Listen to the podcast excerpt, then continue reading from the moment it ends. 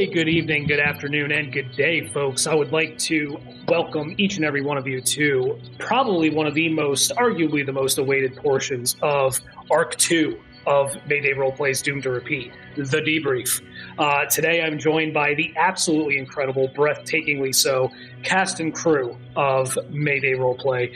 Uh, we've got Serge, the handler. We've got Eli. We've got Allegra. We've got Zach. We've got Caleb. We've got Aaron. We've got Amanda. We've got everybody here.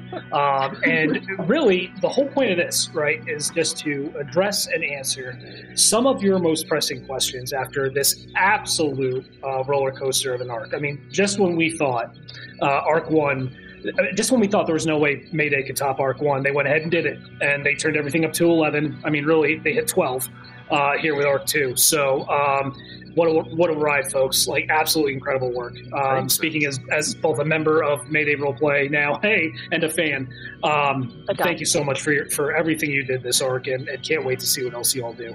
Uh, but without further ado, what we're going to do is I'm going to I'm essentially acting as your host and master of ceremonies MC for the evening.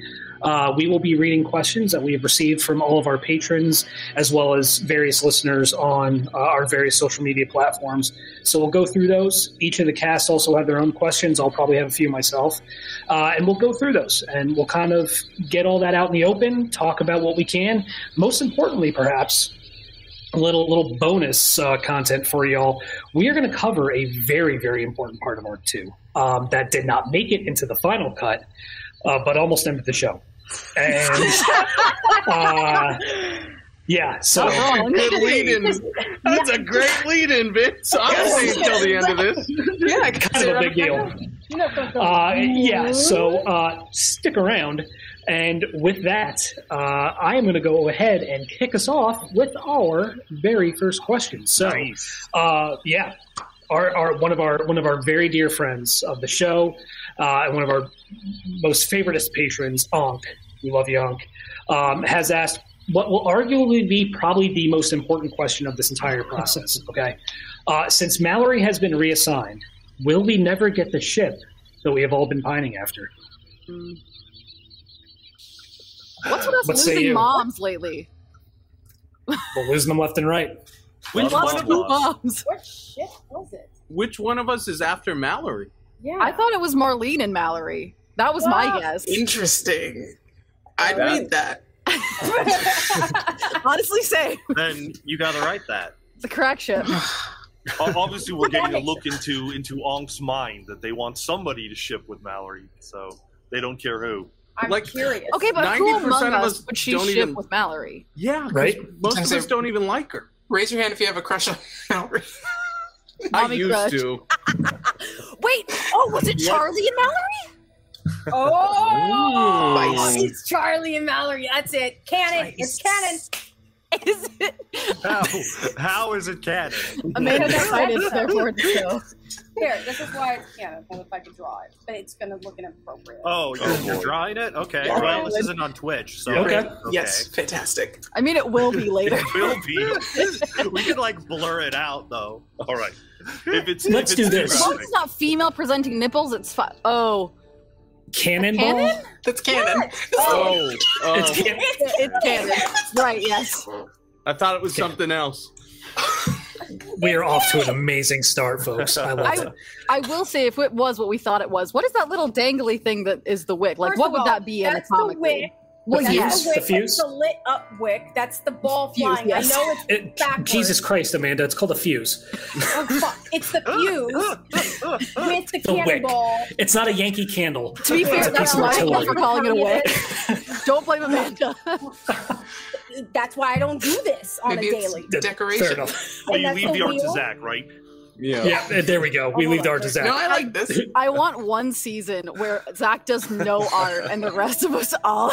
Oh, God. Why would you do Oh, that? God. So do I. So. Incredible. I'm very proud of Incredible. my canon, and it is. Let's do canon. this. really good canon. I love you very much. Let, let's maybe let's maybe uh, who would you all vote most likely to ship with Mallory? Merit. That's just Yeah, Valid. it makes the most sense. I mean, Yeah. kind of just like ship in general. Like, let's let's talk a little bit about like who, Ooh. like what what are all the uh the, the office romances? Oh man, here it That's a starts. Zach Tunnel question. Where's the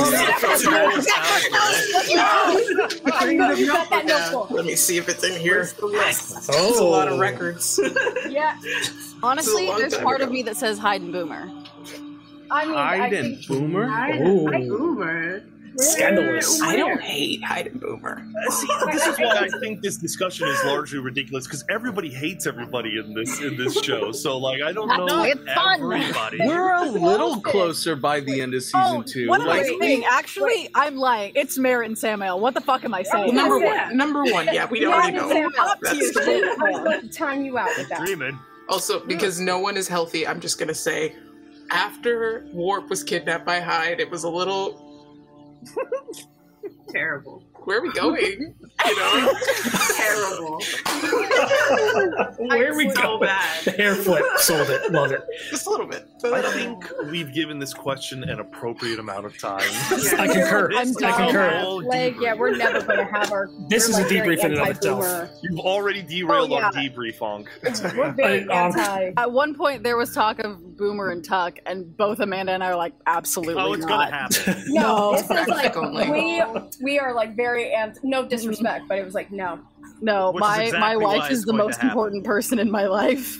Bitch, Currently. right back Fair. at you. Yeah. So like, I will let Boomer die if it saves my wife in a heartbeat. Sorry, and I babe. would do the same. Yeah. See, it's mutual. I love you, but like, not as much as her. No, Where are my ditto. notes? Where are my notes? On that note of No. mutual respect, Yeah. um, It's canon. we'll move on to that next uh, that next question there. uh, beautiful. What a what a what a way to start.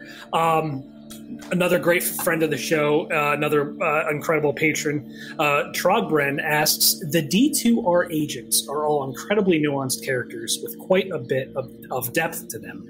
How do our lovely players fit themselves into the shoes of their agents? Any pregame rituals, music to listen to, actually practicing the unnatural?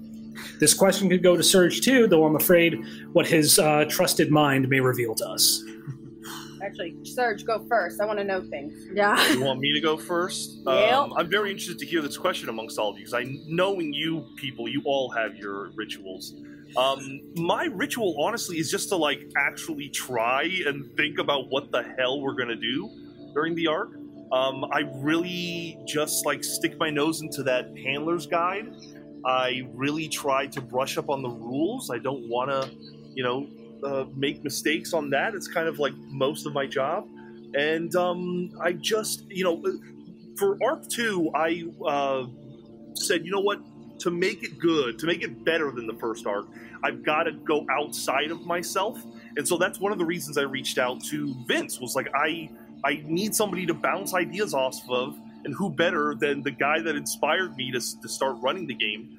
So that was a big thing is we, we we talked a lot about you know what motions I had happening in the background and what players and you know uh, I would usually just say does this sound ridiculous or does this sound like something that would be fun for the players? And he was just such a great resource of telling me you know he, he has a background in, in in the military and the government and stuff and it's just great to have his knowledge for for you know I'm just a gaffer in Los Angeles. I don't have uh, the knowledge uh, that sometimes you wish you had when you're running a game like Delta Green and uh, and he was there to, to help me take it to the next level Love you, buddy. Thanks for that. for sure. All right, who's next? Shout somebody out, Serge. Pick them All out. right, all right. As usual, I got to take the reins on style. this. Let's just go in a circle of what I'm looking at. Merit, uh, uh, Caleb, give us your ritual. Merit. So the the number one thing I do before getting into Merit is I try and nail down his speech patterns because he speaks in a like vastly different way than I do. Um, and a lot of that comes down to boiling things into bullet points. So what I'll do is like on my way to work that day or you know walking around my apartment whatever it's going to be i talk to one of my bonds usually miranda and so i have these like interim conversations with that person because the unique thing about delta green is they give you these baked in relationships that are uniquely your characters. It's not going to be played by any other player. It's with Serge but you have input on who that is and so you have an awareness of what they're thinking. So in having that conversation, I can sort of set up how Merritt is responding moving back and forth with her. Um, I also will like plan out like before we had that big fucking showdown with Merritt stuck with uh, Marlene for the day. I would plan out, you know, how is he feeling? What is the strategy? What are some things I want to say to her? What are some things that I want to embody in this game? Um, and then on top of that, I would just put on. I have this playlist that is very uh, Merritt. It's a lot of like um, bad, bad, not good, which is like uh, modern experimental jazz and, and things that are, are very him, like things I would imagine him sitting down to his desk to study to. And that sort of zones you in. And eventually, like an hour before that, that takes over trying to get that annoying asshole out in the front instead of uh, back behind doors. Eli, what are you doing? Uh, well, I gotta walk the dog. That's the first thing I gotta do. so usually when I'm yeah, so usually when I'm walking the hippo, um, I'm listening to the last episode just to kind of or like just trying to like no, we're not listening to anything. Sorry, ignore me. That's rituals for what we're doing now, which being wise. um, We'll get to that. we'll get to that. Um, usually, I have uh, a playlist that I'm playing, so I'm just kind of getting into the mood. I built Hyde around my person, general personality, so I don't tend to have to like ease myself into something kind of like what Caleb has to do. So it's just more of like being comfortable and relaxed, and then getting ready to play. Um, and that's pretty much it. It's nothing, nothing too fancy. I genuinely think that's one of the reasons uh, these agents are so compelling. Is you guys really just did the smart thing and said they're a variation of me. You know what I mean? Like not too far off. Maybe maybe I'm wrong. Tell me if I'm wrong. But I mean, I think like good actors are good when they know the roles that they're good at. The you know the the, the, the parts that they can play. You know what I mean? I think you guys did a great job with, with creating those characters. Uh, Amanda, what's your ritual? Uh, okay. So, um, yeah, Boomer is a little based on me on that one. I let's let's not lie there. Um, oh wow, it got really quiet all of a sudden.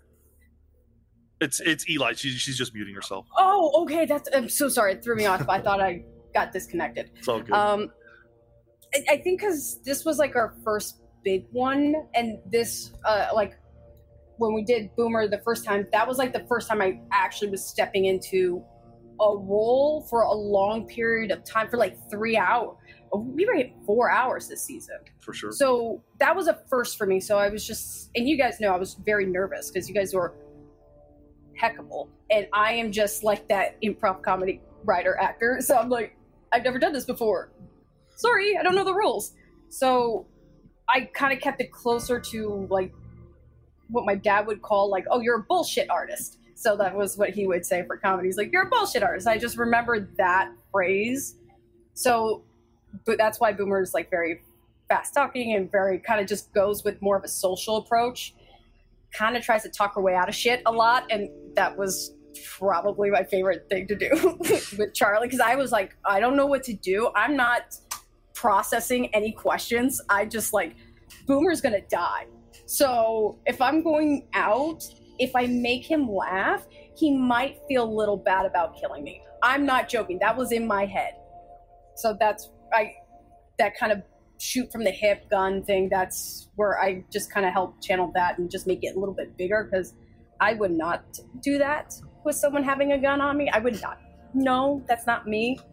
Or unloading on a cop with the model. I just she'll do that by a thousand, but I'll listen to a lot of Spanish music, DMX, a lot of 90 like I'll go right into the all the uh, the Eminem and all Tupac just to get that energy up because she is very high energy and some days I'm just tired, but so I have to kind of get there.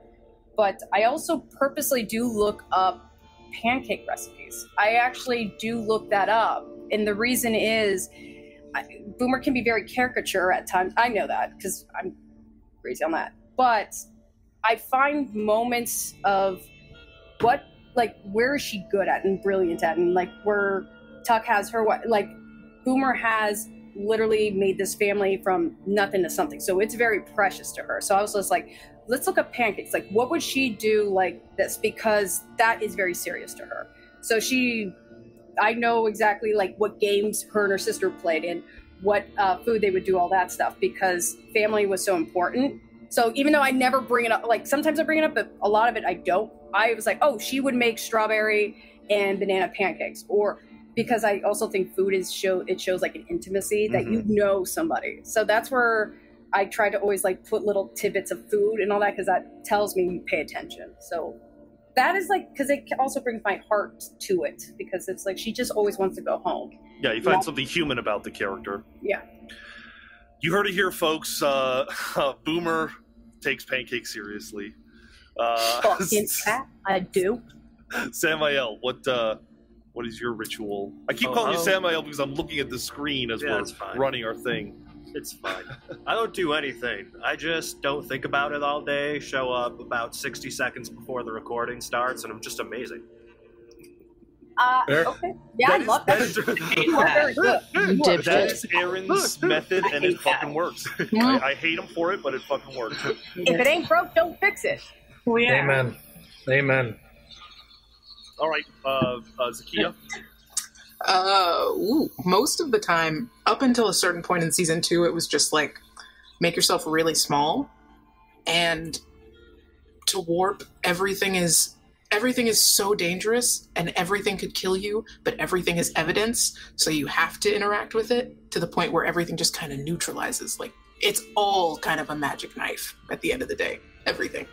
So it's yeah, it's a lot of paranoia and then like stupid bravery, and then during the episode where we go to Cicada and Mallory calls Warp, like, not, it, it wasn't irrelevant, but it was like ineffective or something. And that was like, ooh, every, like, every prep before the episode was just thinking about hearing that for the first time, of being like, ooh, you're not really helpful. You have to suddenly be very helpful, and you have this episode to prove a season and a half. So she's like, even more anxious than she already is. Um, also, her playlist is, I think, 50% Regina Spektor at this point.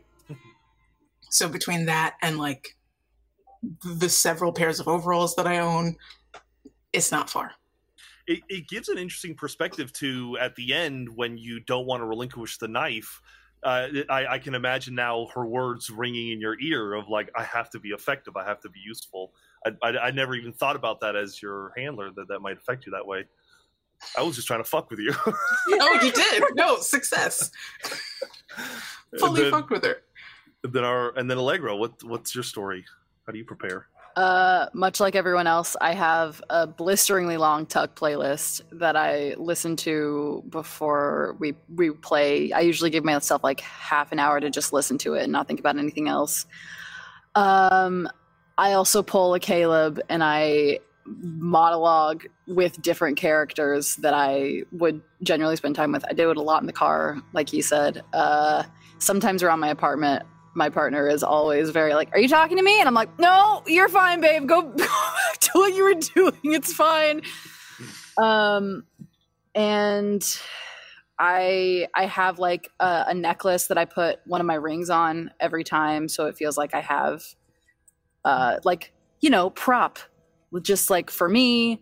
Um, I make myself a drink that my character would drink, either like tea or like a snack or whatever um, and I so in my notes uh, at the end of every at the end of every like note page that I write, like if we end on like a, sh- a shortened page, I'll write myself like, okay, this is what I want to do next session, so that when I look at this page, I can see the things that I want to do. So like asking myself questions about like what the fuck Mallory is, or uh, wanting to check in on uh, like this one. It was like I want to check on a Merit and Warp. Um, and so just like knowing what I want to accomplish in the session and also it kind of reminds me of like where my relationships are at with everyone and if I don't have notes on characters I kind of take a minute and think about like okay where were we last time we played um and just like knowing knowing where we're starting from to go forward and what direction we want to go That's an amazing answer. I, and that actually reminds me, I do that a lot too. Like session zero, I don't do too much, but after that, I'm constantly, after every session, just making copious notes of what could and happened and etc. Yeah. And it was oh man, after you said that uh or not you, Mallory said that thing to Warp about like being useless or whatever, I tried to find a spot every chance I had to check on Warp and I never got to. Mm. And like the Allegra of me feels so guilty about it, even though the Tuck of me knows none of it. Yes, yes. no, she's fine. It's good. Awesome. Those are some incredible answers. That's that's really interesting to hear too, as as, as an outside listener of the of the arc. You know, hearing the little things everybody does. Um, so very very good answers. Uh, another uh, Patreon of ours, uh, Togus, has a great question. This one's kind of multi-part, so we'll probably break it up into, into bits. Um, Togus would like to hear more about kind of the behind-the-scenes process of how Arc Two was made. Uh, specifically, like when was it recorded and when did you finish recorded recording it? We'll start with that. Oh man. Eli, do you want to take that? I mean, I, I don't remember the dates. I think uh, uh, Zakia may have mentioned before we started recording that it was like May. May 16th, 2021 was Okay. episode Yeah. Okay, so Oh, May wow. 16th we started recording. Over a year ago? That's crazy. Yeah, pretty much. It feels like a lifetime. We Yeah. finished in August. Yeah, so it took us like what Four up months. August, four months to record. Oh, Yeah. yeah, I did. Maybe a little bit less. I'm not sure, but maybe four months. I, I it was uh, because like we, we were able to do it pretty much every weekend. Pretty much, yeah. So there was a couple weekends we had to skip. Mm-hmm. So Yeah. Yeah, last episode was August 15th. August 15th. Wow. Okay. yeah, But it was always like That's Sunday wild. nights, right? Is that Pretty much always Every did it Sunday, Sunday. night. that's the Yeah. schedule? It's just Sunday Yeah. nights. Tried tried to keep it cool because last time we we did arc one, it was in the middle of summer, so swelteringly hot. I mean, we went through summer this time too. True. Yeah. I mean, But that first season, like half of us were recording in closets and shit like that. Like Yeah. we at least Yeah. took it a lot easier on ourselves this year. Mhm. and earlier, or was it later? No, we went th- like right through summer. It was May to August. It was no, all I mean summer. like at night. What did we do? I can't remember. Oh, if we did night. Yeah, thought- we- yeah, we- because of that. We like pushed it an hour during season one, I think, because it was mm-hmm. just an Too hour hot. of pure sun. like 7 p.m. or something like that, right? That it was our usual call. Yeah. And like the last couple episodes in the the time that we'll mention later, we were we were getting done at like midnight or one. That finale, Yes. well, both of them took like four, four and a half hours, and we, I think we had one break in the middle there I We know, I just think we kept hit pushing six it. at one point too. Yeah. I, I- it The, felt the like big we one got, we hit six. yeah, yeah, we felt like we got into that zone of like if we break now, the tension leaves, and I remember thinking. God, okay, Sergio's gonna end it right here. Sergio's gonna end it right here. and it just didn't end. that was the, whole- it was the whole season, though. season one, it should have ended. It's crazy that it didn't. It's good that it didn't, but Yes. in the time being, I was like, oh fuck. Eli, do you want to go into like what we used in terms of the the equipment and stuff, and how we recorded it and stored it all? Um, yeah, I mean, we- we're all using vastly different equipment, so we all have different setups at home. Um, but regardless of that, we're using a, a software called Zencastr um, that puts us all in the same place on the internet, and we uh, do a internet record. Um, and then we all individually record secondaries through our local drives, and that's pretty much it. And then we just back up everything to uh, to the cloud to, to the server that we have. Um, and then once we do that, we compile it all together, edit it down. Um, I, and I then- edited this season, yeah. and you did all the sound design and mixing, Yeah. and effects. So Sergio cut everything down to and condensed it like narratively, whatever worked, didn't work, or anything that we felt that was taking up too much time unnecessarily. We kind of condensed it a little bit. Um, and then we moved on to uh, doing all the sound effects, all the music, and um, anything else we needed to add to it. Polished it, mixed it, and then um, sent it off for distribution. Yeah. I mean, this is crazy to say, but we, we did it two seasons in a row. You know, we finish recording, we start editing, but then we start planning to release it, and it's a very short window. So, like, at best, we have two or three episodes edited and done. So we're Yeah. kind of building the train as we go. Uh, you yeah, putting we're staggering. Yeah. those, those last uh, couple of episodes. Um, Yes, but especially when the, we didn't have enough like pandemic time anymore. When we had to get back into like working and stuff like that, we kind of had to learn how to balance both being at our regular jobs and trying to also produce an entire show. yeah. So that was also season two, is learning that arc of uh, how to balance both It of that. Yeah, it was an added um, challenge, but I, I, I think we all agree like the sound design and the quality, the recordings, like everyone's audio recordings were just so much stronger. Um, it was just I, I, I'm really proud of uh, Arc Two sound. Yeah, for real. It's become like a major selling point of what we are too. Is is that incredible sound design from from Eli and all the extra work we put into it. I, I mean, I'm quickly realizing is the longer we go that just many many people don't put that amount of time into it that we do, and uh, it really shows this season. Like incredible amounts it shows this season. I'm so Absolutely. proud of season two. I think it's literally some of the best people. I have a lot of fa- uh, family who's not really into, but t- they loved it. They were like, "Oh my god, this is like all talkie radio." I'm like, "Oh yeah, you said it like that," but but it's so immersive. That's Yeah. And it felt job. that, it felt that way while we played it. I mean, I, I've I've never been in a campaign where at the end of each one I'm like, hot diggity dog, that was a good one. I cannot wait till that next uh, next session. Yeah. It was Yeah. great. You realize we never actually recorded once in person Yeah. an episode of We've, ne- I've we've never never done it. played together in person. I don't think. Like No. we've never physically rolled dice in the same room. The, the is- most we had was like a long time ago. We had individual auditions with like two Oh, other that members of us. Count. Yeah, it was a shuffle. Yeah. I think I only played with Zach. no me and one. No, it was you. It was you. I played with Zach, and I yes, Aaron was were there for each one. All of them. Well, I there's a played with question. Zach and I played with Serge in mine. Is that a, is that possibly in the cards? Is a, is an in person session with everybody in the same room? You know, we just We gotta we just gotta get the resources together. Yeah. Yeah, Yeah. someday. Yep, that's what the I mean- Patreon's for. That's what you know. That's what the Twitch is for. You know, the subscribing there. You know, the the the more that we can grow, the more that we can do. And yeah, imagine if we were all in the same room together, Oh. how much and I better it think would be. that's I'll I think cry that's a lot main, more. You know, selling point for for our Patreon Right. too. Is like, look, if you want us to get to that next, as good as it is right now, if you want us to get to that next level, uh, you know, we need resources to make it happen. Because even though we all Amen. live in the same geographic area, uh, you know, we can't. Um, you know, it's recording in the in the same room just just takes more resources than what we have. At that point. Absolutely. And- Vastly and- different. The the good thing about that too is like I I think ninety eight percent of everything we get in through Patreon, we keep in a you know a lock case for the event that we actually get to what we're trying to do here. So, and, and the rest goes to making the podcast better. We're not we're not taking any of that for No, For none of that money. None of that money goes into our pockets. It It's paying goes subscriptions and yeah. things like that to services we use for the show. exactly. To give Eli a little less stress. And anything to Right. do that, I'm all for. The Yeah. most Same we here. can. The more Yeah. patrons we have, eventually we can pay Eli so that she can quit her job, and then we can make more of this shit. So Boom. Every, every thousand dollars is an hour that Eli gets to sleep. you want Eli to get a full night's sleep. Eli barely sleeps to begin with, so Yeah. I'm not so sure about that. This is turning into like a charity pledge I drive. know. Like- I know.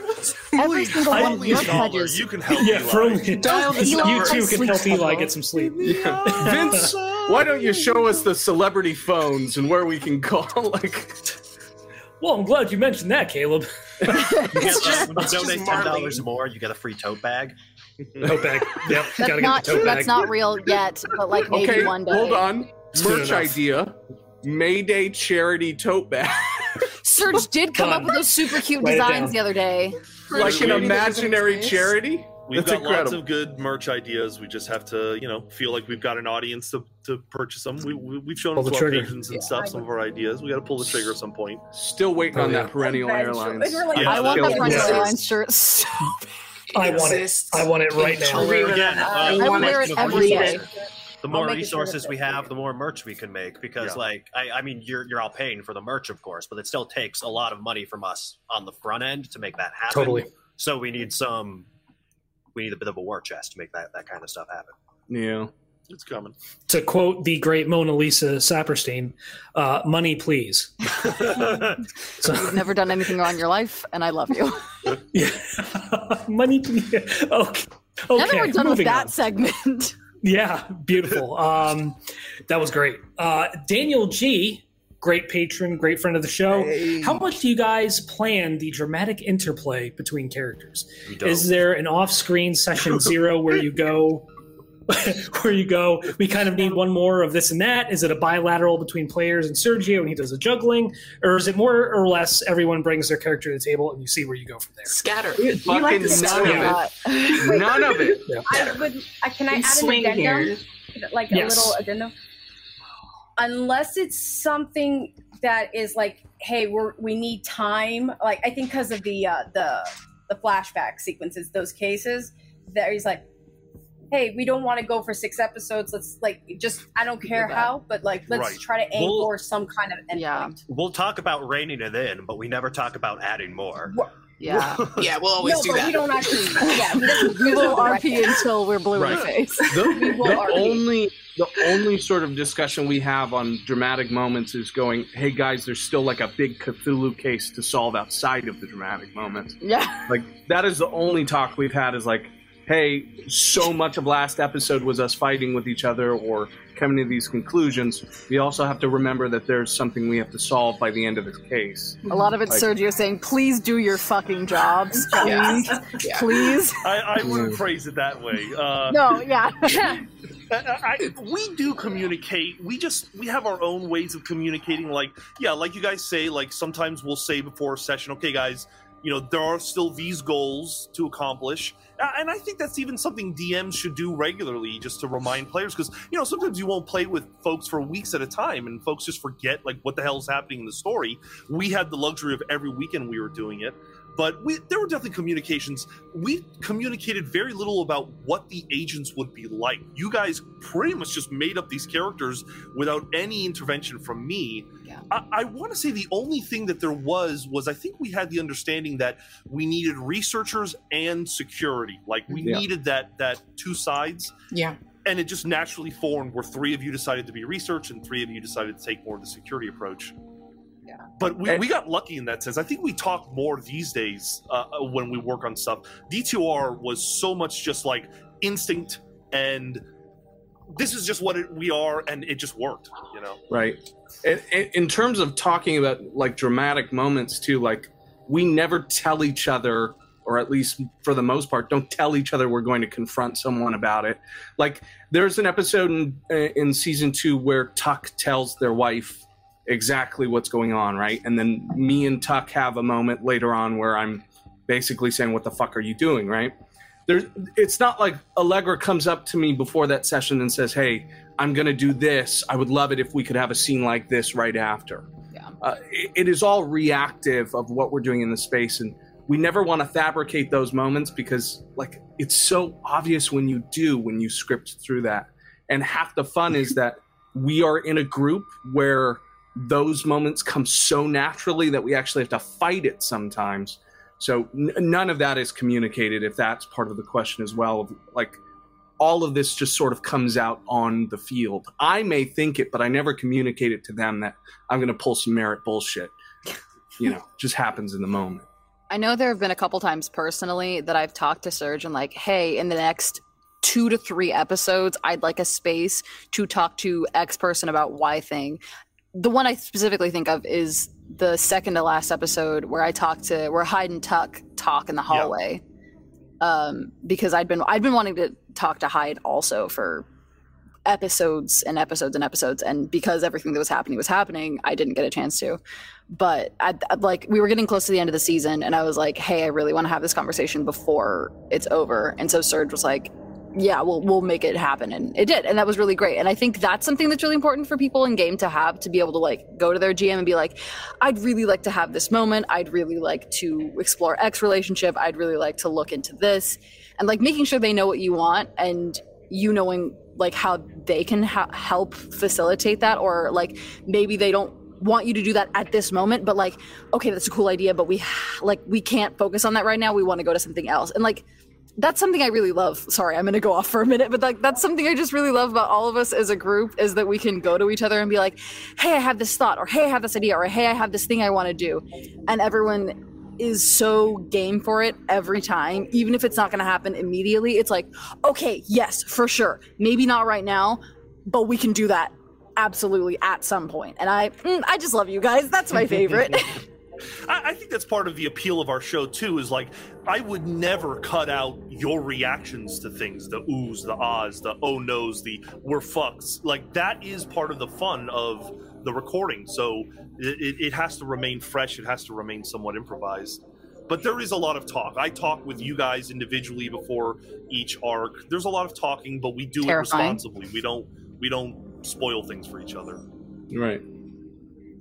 Because at the end of the at the end of the day, right? Th- this is still very much a game that is being played for enjoyment and mutual, you know, the mutual experience. And So, to, to kind of communicate those things in advance uh, for the performative element, uh, kind of contradicts the the gameplay element and the surprise as a player of of encountering these things, you know, freshly, you know, as they happen versus pre-planning it. And you know, speaking of surprises, actually, it might be worth talking about for a moment. You know, Vince and his participation in Arc Two was a surprise. You know, that I, I was sitting on that for weeks. I had asked him, "Hey, could you come?" And, you know, and I didn't want to spoil it. I could have easily said in the Discord, "Oh, you know, it's not." It wasn't until the day of that he showed up, and we are like, "Oh, he, he's just listening," you know, as we record.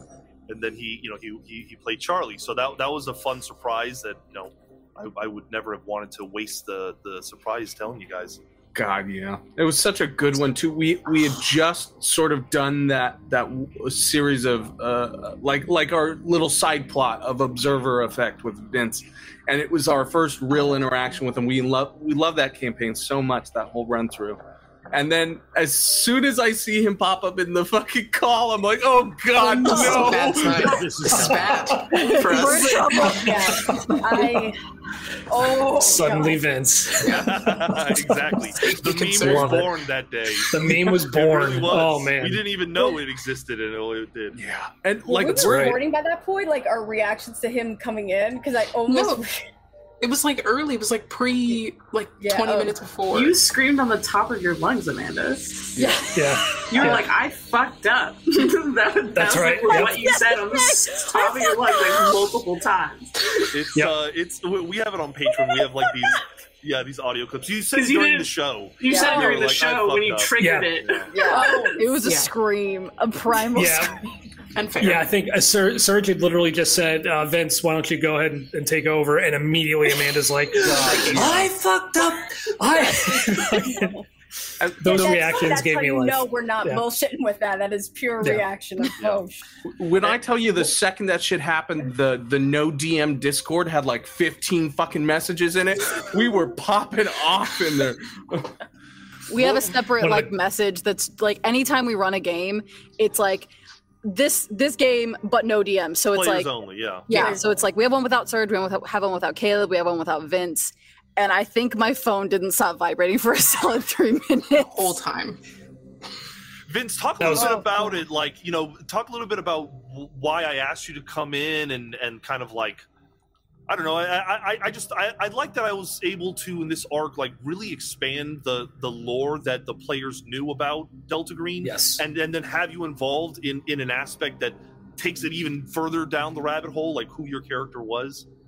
Yeah, absolutely. I mean, first and foremost, thanks for giving me the opportunity to do that. Uh, one of the great privileges of, of, of my life to be able to help out with that, kind of make that appearance. Um, but yeah, working working with with you, Serge, and, and kind of mapping out the, the progress of this arc, um, it became clear that that the you know the so called schism in Delta Green lore between the program and the Outlaws was starting to you know there was starting to be more and more smoke, and at, at a certain point, you know whether or not there's going to be fire remains to be seen. But um, you know these little you know breadcrumbs were being left here and there, indicating that uh, some bigger things may be afoot than what you all were typically exposed to. And so you know we were talking about what the best way to possibly introduce that was, and um, you know with with the with the introduction of Mr. Pleasant and kind of the the pieces of information they are feeding out, it just made sense to introduce this kind of canonical character who was who was very big in the Delta Green lore, and provide an opportunity, provide a door, a window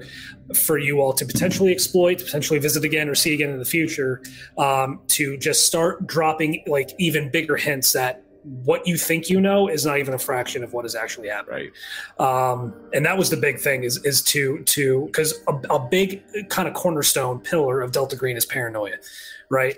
Um, and, and so to obviously, and so to um, kind of play that up even more, it's like how would you how, how would they react if we presented them with the fact that who you think you're working for there are people out there who do not think that's delta green and and just it's off to the races Right. so um absolutely great did i miss anything with that Serge, or was yeah, that I pretty mean, much that- it? that- yeah. yeah, I just kind of wanted to get your perspective on it. Uh, yeah you know, coming in. I love it. Um, I, I think uh, it, as far as the pieces of lore go, um, uh, that is is one of my favorites. Is this Cold War between these two factions of, of the same organization?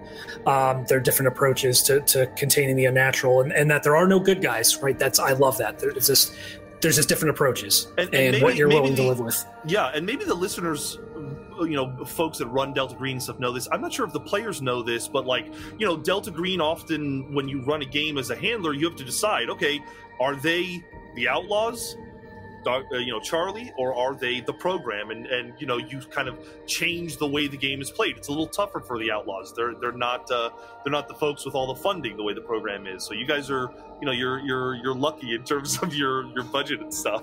Oh, are, oh, Right. we're lucky. More. Yes. We're lucky. Well, yeah. right? I'm buying it. So you've got yeah, You're you've got the program of double down. You're spoiling. yeah Shit, you've got I'm access dead. to government resources and you've got access to to you know you can operate pretty much out in the open but then the outlaws are criminals i mean they're they're essentially criminals operating under the Okay, radar don't worry. using old s- old school tradecraft you know to try to keep from being caught because not only are they trying to evade the fucking program they're trying to evade law enforcement they're trying to evade all the other attention that comes with it so you, you talk about operating in the black that that's the outlaws and who knows maybe you'll have an opportunity to you know i don't know we'll see Let me just say that the program's not going to help you with the fucking police either. Okay, that's I know true. this That's shit true. As we found out. firsthand. Damn it. well That. you maybe earned it I'm just- gonna You watch your tongue, Charlie. Just because two of our talkers were inside doesn't mean we should die or go to Fair jail. fair point fair point Um, um one of my favorite things about like having Vince with us and and that whole interaction too was like going back to the Discord after that episode released and to have everyone be like, "Oh shit, they met Charlie. Oh shit, they're talking to Charlie. Oh shit, they're blah blah blah." And me, I've only ever been a player, but I haven't in, interacted with the canon in that way. So immediately I was like, "Oh, we fucked up. Who is this dude?" I knew I knew he was Big Cheese. I or or like when Oaks came out, the same thing. It was one of the greatest moments of like, "Oh shit, you guys are talking to Oaks, you idiots." I'm like, "Who the fuck is that?" What?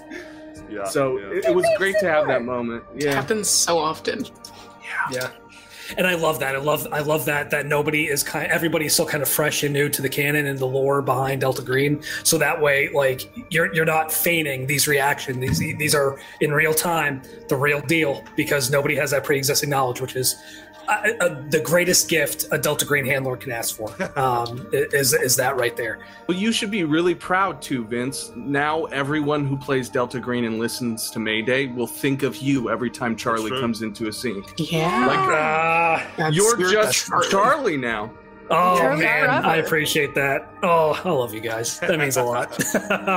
That's amazing. Um, I'm blushing. All right. so, uh, great, great discussion there. Um, and I, and I enjoy this question. I like, you know, we get some technical questions intermixed here too. This is great.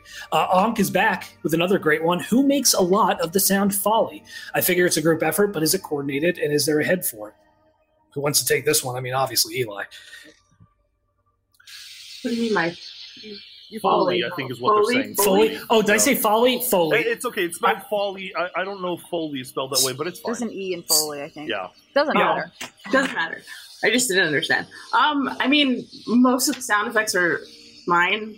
I guess. I mean, I do have like Lake has recorded sound effects for me. Um, I do have people uh, do like Walla and background stuff. Um, we've done that before. I mean, for other campaigns as well. For Ashoka, we've done that. We've done it for this one as well. Sorry Um, for the Ashoka one again. oh my god, Ashoka it's one it's was fine. bad. Hot trash. so bad, so so good. Was it good? I Yeah, thought it it was, was great. it was great. I liked it.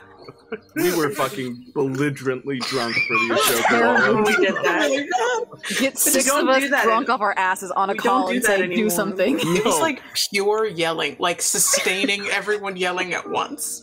As soon as Eli asked us to do like sea shanties, I knew this shit was out the window. I knew it wasn't coming back. It's too Like, much. It's too much. Everyone- That's why I Hit did one mine of these? separately from you. Well, Stephen already left drunk nights, so oh yeah. but but even for for Doom to Repeat, I mean, for a lot of like the for the historical scenario, like all of the background, I, there was like a Right. level of re-recording that I did uh, for background stuff just to kind of fill the space because we kind of went with like a more narrative approach where everybody was kind of talking over the events that were actually happening, um, just to kind of balance out how much combat and how much little RP we had because we're trying to push through True. that section a lot. But yeah, I mean, everybody gets an output, uh, input, and stuff like that. I I show everybody what I'm doing, um, and everybody gets to say if they like it or not. Um, but I think like overall, everybody here kind of gives me the the luxury of just kind of doing what I want to do and how I like how I think it should sound and how I think it should feel. Yeah. Um, and so far, everybody's been happy with it, which is always my goal. Is as long as everybody here is happy with it, I you know I do appreciate the audience enjoying it, you know, but it it's our product and it's it's our thing that we've done. So as long as the team is happy, I'm happy. Love that. It's a good, one. good one. Um, moving on. Trogbren uh, asks, "How has your perception of your agents changed over Arc Two? Is there something that surprised you during play where you went, "Wow, I wasn't expecting my agent to do that"? Hmm. Good question. I'm interested to hear this question. Yeah. Isn't that always for you, Aaron? Just in case, like I have I have one that immediately comes to mind. I remember Oh, yeah? Yeah. I remember Yeah. two two scenarios when I thought to myself, "What the fuck am I doing?" Just two? The just two? first one was when I um I saw that guy. You know, it was just at the scene after I had like gone to see Samuel's daughter, and there was the the, the private eye that was watching me, and I thought about confronting him, and then for some reason that I still don't fully understand, I thought better of it, and I drove away and I called the security team and told them what was going on. Now that is not what I should have done. We were I should so, have walked. We were right so up proud of you. guy You were so the newspaper. we were like high fiving virtually. Yeah. Like And I, oh, I, yeah, we were. Showing the growth. Truly one of my favorite moments. Talk It'll about just character growth again. for a moment. Yeah. Well, one is nice. Yeah. The second time, well, on a similar vein, was when I found that package outside of my apartment right before we went back to Lansing. And for some reason, the first thing I said was, "I'm going to call Merritt." And then immediately I thought to myself, "Why the fuck am I doing that? I should just open it, and if it's a bomb, I'm dead." Your instinct for change is what's important here. Proud Yeah. of you. Arc one Samuel would Nope. never have done Never that. He would have opened the No, box. I was like legitimately touched, both Caleb and Merritt, to receive that phone call. Confused, but absolutely touched. Uh, I'll Anybody- jump in next because I have I've thought about this a lot actually. Um, I hmm, how do I say this? When I started playing as Tuck in the like like way back in the like two shot two or three shot we did when we before we were even playing D2R it was just the first game of Delta Green we ever played. I wanted to make like a Captain America e doing what's right because she thinks it's what's right and she's doing like she's putting in the good work and doing what she's trying to do. And because she has all these past experiences she's going to do what other people can't to keep them safe. And i realized slowly especially over arc 2 that tuck is incredibly selfish. Incredibly selfish. And a lot of her reasons for doing things are i don't want this per like it's not I don't want them to get hurt for them. It's I don't want them to get hurt because then it's my fault again and it's piling onto my guilt. Uh, a lot of it was I want to keep going because I want to know what happened to my sister and I don't care what happens. And it was like, what is it called? Um, empathy fatigue because I think, or not empathy fatigue, maybe maybe we're gonna call it that for right now. Um, but for like a lot of Tuck's past life, they spent a lot of time like being the good kid, trying to make life easy on their dad because so much shit had happened in their life beforehand that they were like, I I can't put my dad through anymore, so I have to keep going and keep doing the right thing and keep doing what is best for him. And then slowly starting to do what she wanted and try and get what she wanted. And like even even with her wife there are a lot of moments where like like when i told her about everything it was because i didn't want to keep lying to her. It wasn't because i wanted her to know or because of any like altruistic reason. It was because i wanted her to know so i didn't have to keep lying and i didn't have to feel bad about it. So it's it's like a lot of tuck recently not recently recently but like near the end was like okay how do i how do I reconcile these two people like who I, and Tuck genuinely does want to do good, but a lot of the way she does it is selfish and isn't always like for an altruistic reason that she pretends it is. Um so that's that's really fun for me because I tend to play martyry characters and playing a martyry character that's selfish is very very fun and very like complex and thinky and I like it a lot. Um it's interesting. It, it puts a, a, spin on uh, Tuck that I don't think many listeners really take in. I think folks are very find Tuck to be very empathetic and trying to hold the group together. So you're you give an interesting interesting perspective when you say that you know she might. That's because Leg is amazing. Choices. Yeah, yeah. I mean, Leg is a very charming that's person why. that way. Yeah. But, well, I, uh, I, don't think she like knows that she's being selfish about it. Sure. I think, like, I think, I think the only way she would know is if she was like self-aware enough to do that. And I think she is a modicum of self-aware, but not self-aware enough of like an outside, inside perspective that me as a player has on her. Um, so that's really nice. And like, oh, I had another thought about it, and it's gone now. Um, well, it's okay. Well, we can, uh, if anybody else has any other surprises yeah. they thought of. It's okay if you don't. Uh, I will no, go for it, Amanda. Hell no! Sure? I want to hear what you have to say. Okay. Go. I was really surprised I nixed uh, Mallory. Um, there were a lot of things that I knew about Merritt going into everything he'd experienced in uh, in season two, but that moment following everything that went down in Lansing and having that so- sort of final debrief with Mallory, I did not know how that scene was going to go whatsoever. Because a big part of me wanted to keep her. We had just had her through all of Marlene, and she had done right by us even when we had really fucked up. And she was absolutely not a good person, but she's also very human, and she'd been through things that that you know Merritt really identified with, and I wanted to know things as a player of like what's under the wig and who is this woman and how do you get to be this way and like she'd been through what we'd been through. She was on a team and it went wrong and then she lost somebody she loved and now that person they loved is well fucking in the uh, shape shifting into a million other people but.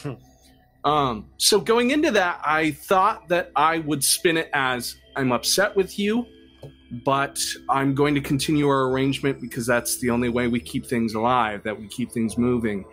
But like I was just I got to thinking so much in the middle of that conversation how much Merritt had changed from chapter 1 of season 2 and uh, to to this point and how much he had fucking lost on principles he thought were right. Um and it just didn't make any more sense for where we're going for where he's going, for who he is, to put up with any more of it in the name of like he thought that the deal was he gets saved and he hasn't been saved yet so like it came out of nowhere for me but it felt really right in the moment i think that was the only one that was like oh shit i just fuck what did i do hopefully that turns out okay i think it's worth um, mentioning real quick too like you know uh, you, you're you're Merritt is a great character because you have really um, thought about his arc. Uh, arc one, he was a great kind of antagonist within the group, and in arc two, you and I, you know, working together, did a great job of I think redeeming him. I think he goes through a lot of stuff and comes out the other end still, you know, doing his best for the people he cares about, but also kind of like growing a backbone. Um, Right. uh, I, I, I, I think I that was you know I really loved kind of watching what you did with that character and how you allowed me to do the things I did to that character too. You know, Yeah. I, I think it was worth it. I think uh, you know he's a he's a fan favorite for sure. I, I think so Sweet too. boy. Thank you. That's, yeah, there's a that D- that side chat was uh, going when that was going on. So Yeah. we're not happy with you, Serge. That's okay. I can live with that. That's Amanda, you go. yeah, you you got Um, one, Amanda. uh, I think for me, what was surprising was I I feel like um season one Boomer is like I know it might be very minuscule or minor. It's how they're accepting their fate in a way, Hmm. and it's the anger that I don't think that extra ang- The first season, it's like I'm getting out. I we can get it's a one and done, easy. But with Marlene, it's scary. Now it's like, wait, this is a comeback, and not only that, you're in my home, Hmm. and it's it's not going to end. And I, I think that's where it's like that fear of like, oh God, no, this is going to end, and then it's like that depression. So that's where it just kept getting angry and, very kind of like what you said, selfish. She for a while was like, I don't give a fuck about anybody, but I want if you're with me on this, we're gonna live. But if not, then ye out. But it's like it's very interesting where like I know what I would like to do certain things going forward, but it's like, ooh, okay, then it's Boomer is gonna definitely go through a different kind of weird change if we proceed further. But I can't remember. I don't remember. Like, I'll, honestly, Charlie's the only thing that I was just like you said. I fucked up. Yeah, you're, like, you're just I kind didn't of know surprised at the way the character has evolved. Yeah. Yeah. And then I had like to act with this guy, and I'm like, so that's Zach. You go. Yeah. Ah, I think I think I feel like Warp has a pretty predictable end, and she's still very much on track for that end. But yes, but I think that now she's starting to consider like, oh yes, oh yes. You mean death? Oh, Well, yes, but like, there's a point where in the hospital after she like yo-yos the knife, Oh, where like she fails a SAN test, and Serge, you say it like Warp realizes that magic is real, basically in this Yeah, moment, and that yeah. she can use it, and that's always been something she's known about hypergeometry and like how weird it is and that it would be important for her to accomplish her goals but that was something that she was like she was trying to read her way out and now she's trying to do other things Ooh, But I love also- to hear that. um, she's she's kind of picking who she wants to go with her because she hasn't gotten to like the selfishness that we're talking about. She doesn't understand that like she's made all of these friends that at some point like we can't stay perennial and she she can't accomplish her goals unless everyone agrees. Like it, the likelihood of perennial existing in her perfect world is small. So I uh, um that I'm glad that you had the same feeling about that moment where you know you said to me, "I want to think about it coming back into my hand," and I there was nowhere on the stats of that night that it did that. But I said it wouldn't be the unnatural if anything weren't possible with it, and and just and you rolled well, and it and it was a, a moment that needed to happen, and and yeah. I, I'm, I'm glad that it affected you too because I also was like I was kind of realizing it myself like yeah why would there be any limit to what these things can do it, it's just down to our own creativity and and you know there's a price to pay but yeah yeah, This is a new kind of research. It's it's one of my favorite arcs that we did in season two, Uh, and it goes across season one too of the warp being weaponized. Like Mhm. even from that backstory of being a part of you know everything that happens with uh, a place like Galworthy Farms and, and things like that, of being indoctrinated into uselessness, and then you're you gain autonomy, and then you're told by the people you work for that you're useless, and then you're reminded by everyone else that you're a book reader and everything, and and like even the little things you added of like she's going to take self defense classes. She's going to go to the hardware store and go straight to the knives. Like the the the story of I am I am weak, but I want to be strong. I'm small, but I want to be big. It is so human in a game that is so not. Yeah. It fucking like breaks my heart. And one of the worst conversations we had to have was the put the knife down. Like that whole moment killed me because Caleb knew everything that meant for Warp to finally be seen as someone who could do something. There's no fucking way we let her keep the devil knife. Yeah, You know. that was a moment where it was like, I think as as the months go by between campaigns, that idea shifts. But in that moment, it was okay. If I'm going to do this, this big thing, it has to be a place where my friends can't see it, because if they can, they're gonna make me put the knife down. Yeah, which is Yeah, lo- all logic not tells good. you that's the right thing to do, but you know, how, how can you say no to so much power? Yeah. Yeah. I was super bummed I didn't get to be a part of that conversation, but sitting and like watching it, I was like, "Oh my god!" Like I love, like I'm, I'm sort of glad I didn't get to be in that because I loved watching everyone do. It was so good. I was just like, "Oh, oh no!" I had a lot of feelings, and I love you guys. I'm gonna say that a lot tonight. That's that's why we're, We yes, love you we're getting too. it We all you out as now. We do watch each other a lot. We're just like, Yeah. Yeah. That, that So was a much. comment in our in our Patreon of like, oh, you know, sometimes it's tough to have a lot of people playing, but it's a pleasure. Like I'm totally cool just sitting here watching everybody do their thing because it's entertainment for for me. And obviously, you, we come all to play, but Right. it's it's so much fun even when you're not playing or, My or favorite actively doing something. It the also one I didn't the speak. pressure off of everybody. True. one of my favorite apps. I don't even speak in it. I was just watching. It was great. I get the Yeah. privilege of seeing you guys live do it, and, and that's where it's like, wow, hell yeah, I'll do that.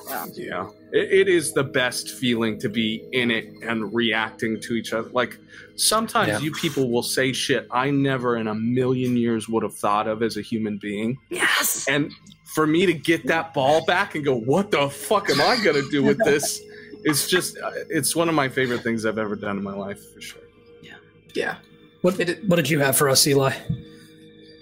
I mean, shit. Uh, high to rapid dec- mental health decline was Yeah. probably the biggest one. Um, Certainly didn't One- start the arc like thinking about that. no, Oh wait, because I no, thought wait, we, we did, we did.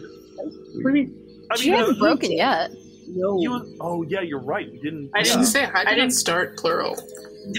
yeah, I They broke didn't? right after historical Right. scenario. right, right. after, Yeah, right as soon after, as it yeah. ended. but I didn't think I was going to. Like I thought I was not losing that much sanity until I looked and I counted all the numbers, and then Oh, I no. broke it, and then that became my my whole arc was dealing with that.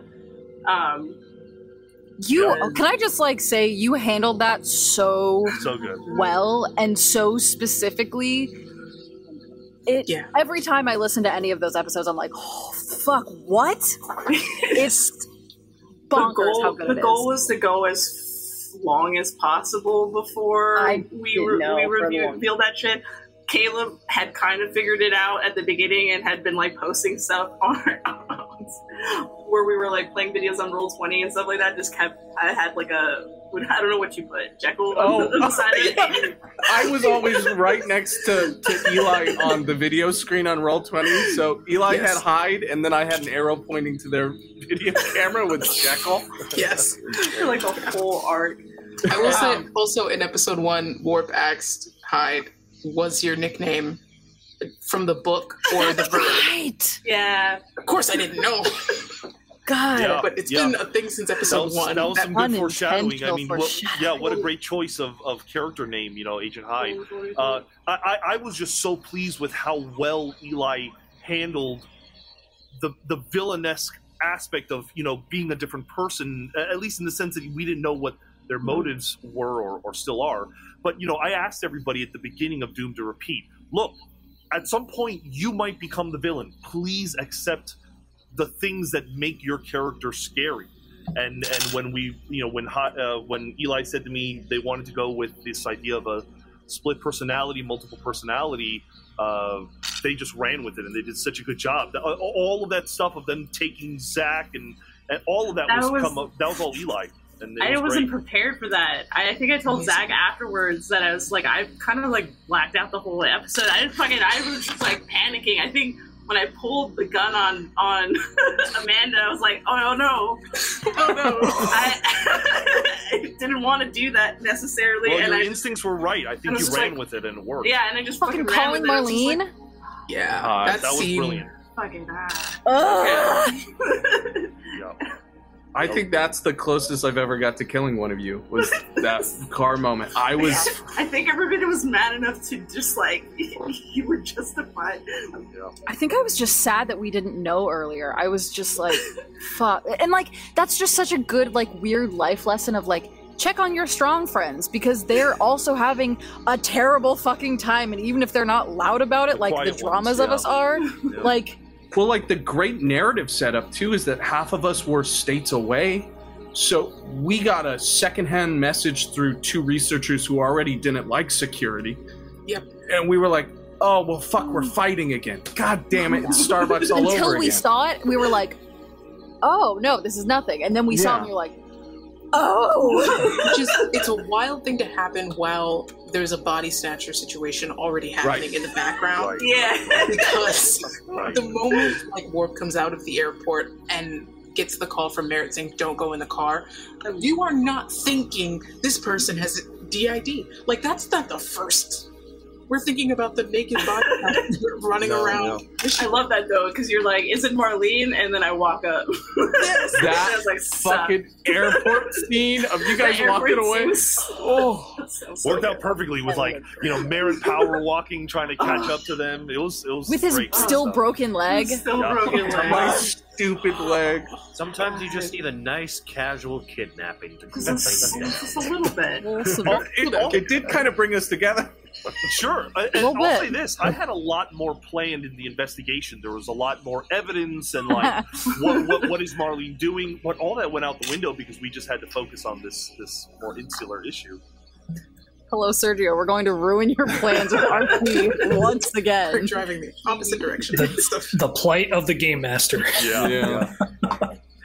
That was uh, no, that was some great discussion, folks. That was awesome. Um, we'll keep on trucking along. We've got uh, great question from Ankh here, uh, specifically for Aaron.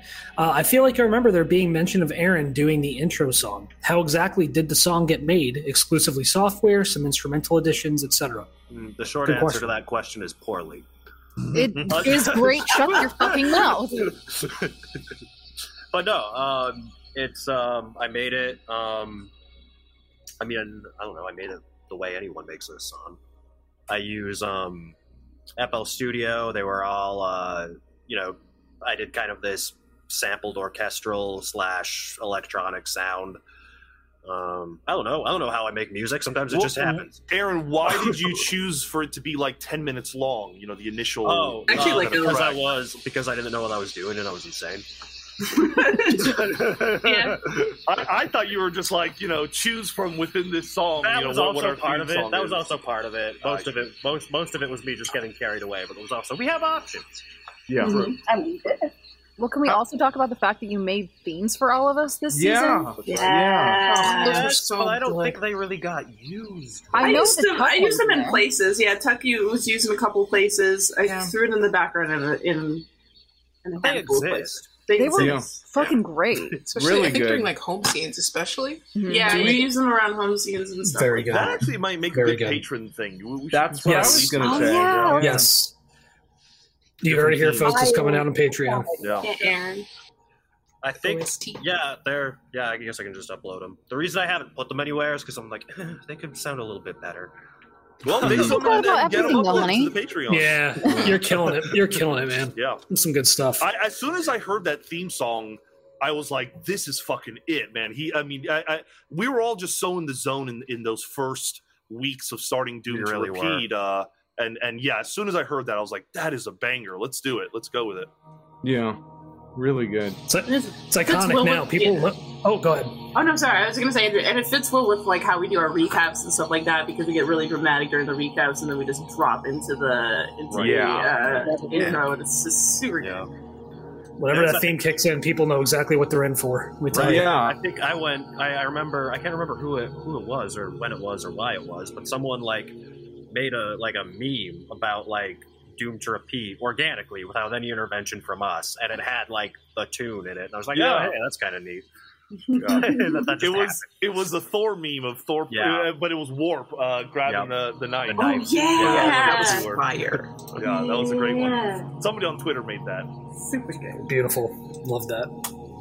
Um, Double DM from Twitter, uh, good friend of the show, asks, "What does the cast feel over this arc? Uh, which two characters' bond has strengthened the most, and which bond has weakened the most?" Interesting. That's a hard one. I don't know. if Merritt and anyone- Tuck. Merritt and Tuck got close. Which one up or down? We did. Oh, they're, Very the, they're the tightest bond ever. They're- Yeah, Yeah. Yeah. Yeah, homies. straight up. Oh, for sure. Yeah. I think we, I mean, we Tuck. kind of split into like Sergio. Sergio split us into those groups, uh, and they've kind of they've kind of started to to get stronger. Tuck, uh, Merritt, and Ward. I mean, Stronger Samael. I. I guess I'm just mostly thinking about Samael and Boomer. I think the relationship that suffered the most was all of us and Hyde, Yeah. Yeah. yeah. Unfortunately. which is Oh, really sad. yeah. It's a little Fucking- tough when you stab your friends. It broke my heart when when Eli or when Hyde is talking to Tuck and she's like, "I ain't got nobody in my corner. I don't have anybody in my corner." That was like, "Fuck, man." Killed me. Yeah, yeah. But that's what uh-huh. happens when you stab people. well, Stab- I got It wasn't stabbed. Wait, I was didn't me. stab I stabbed nobody. myself. But Warp's cool. I almost Like, lost a hand. After you kidnapped somebody, I mean, Yeah. again, Seeks is not Hyde. Right. Yeah. yeah. Right. that's one thing that we probably need to consolidate in season three of like can we truly blame warp for what's going to happen or i'm sorry can we truly blame hyde for what's going to happen to all of us if we keep this profession like eventually we all go insane if you stick around it long enough Right. like stuff Yeah. but some I, of us are getting pretty down there in the old sanity department. I came pretty close this time yeah I still don't What is think? I've broken yet. Somehow. Oh, How? We have to we have to talk about that. That doesn't make any sense. That's- Oh Yeah, no, that I know, yeah. Sergio. The Also, last Arc 3 episode, that's gonna wreck my dedicated to this, right? yeah, I gotta Yeah. double check the math here because uh, getting shot in the chest is a good reason to fucking. Well, hit no, that was the breaking thing, though. You had me roll sanity, and I passed the sanity, so you only Yeah. had me lose a small amount of sanity, and then Uh, it, I- and then we talked about me getting a disorder from getting shot in the chest, and you said no.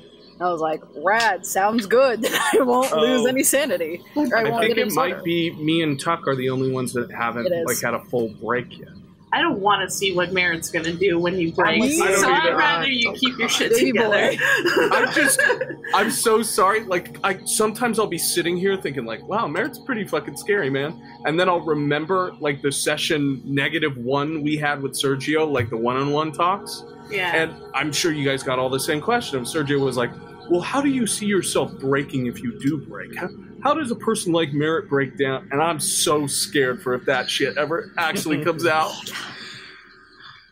keep that keep that to Yeah, yourself. I, I, I would say the same with you. Boomer has not had a mental breakdown. Yeah, so- Oh, yeah, I yeah. guess Oh, Boomer's with us too. Yeah, Must be that's close with the claustrophobia. The claustrophobia. claustrophobia. That's true. You But notice that's, how they that's uh, from like purposely- OG. But like, Avoid when's the last time Boomer actually fully engaged with a scenario? Boomer It's also just Charlie. that they have stayed in the periphery a lot. smart Yeah. enough to opt out. I'm Stay sorry the if van. Boomer follows the laws They're a of basic survivor. horror no, you're the Yeah, wisest they're a of us survivor. all. But Oh, you know, absolutely. but still, That's from Yeah. Yeah. It's called common sense, everybody. Don't open the fucking Love that. door. we couldn't. We, we didn't open the tank. until the a lot until of the shit would have been day it's fine. not- I think I that's agree, Boomer. cut- We opened that tank and a lot of shit went down. but I stand story. Yes. I, I love that. That it was a season one incident that literally that came back with we did too. consequences. Yes. and we still like constantly blame each other. Like it is something that's so solidified who all of us are. Like As a party of real people. yeah. Mhm. Yeah. crazy.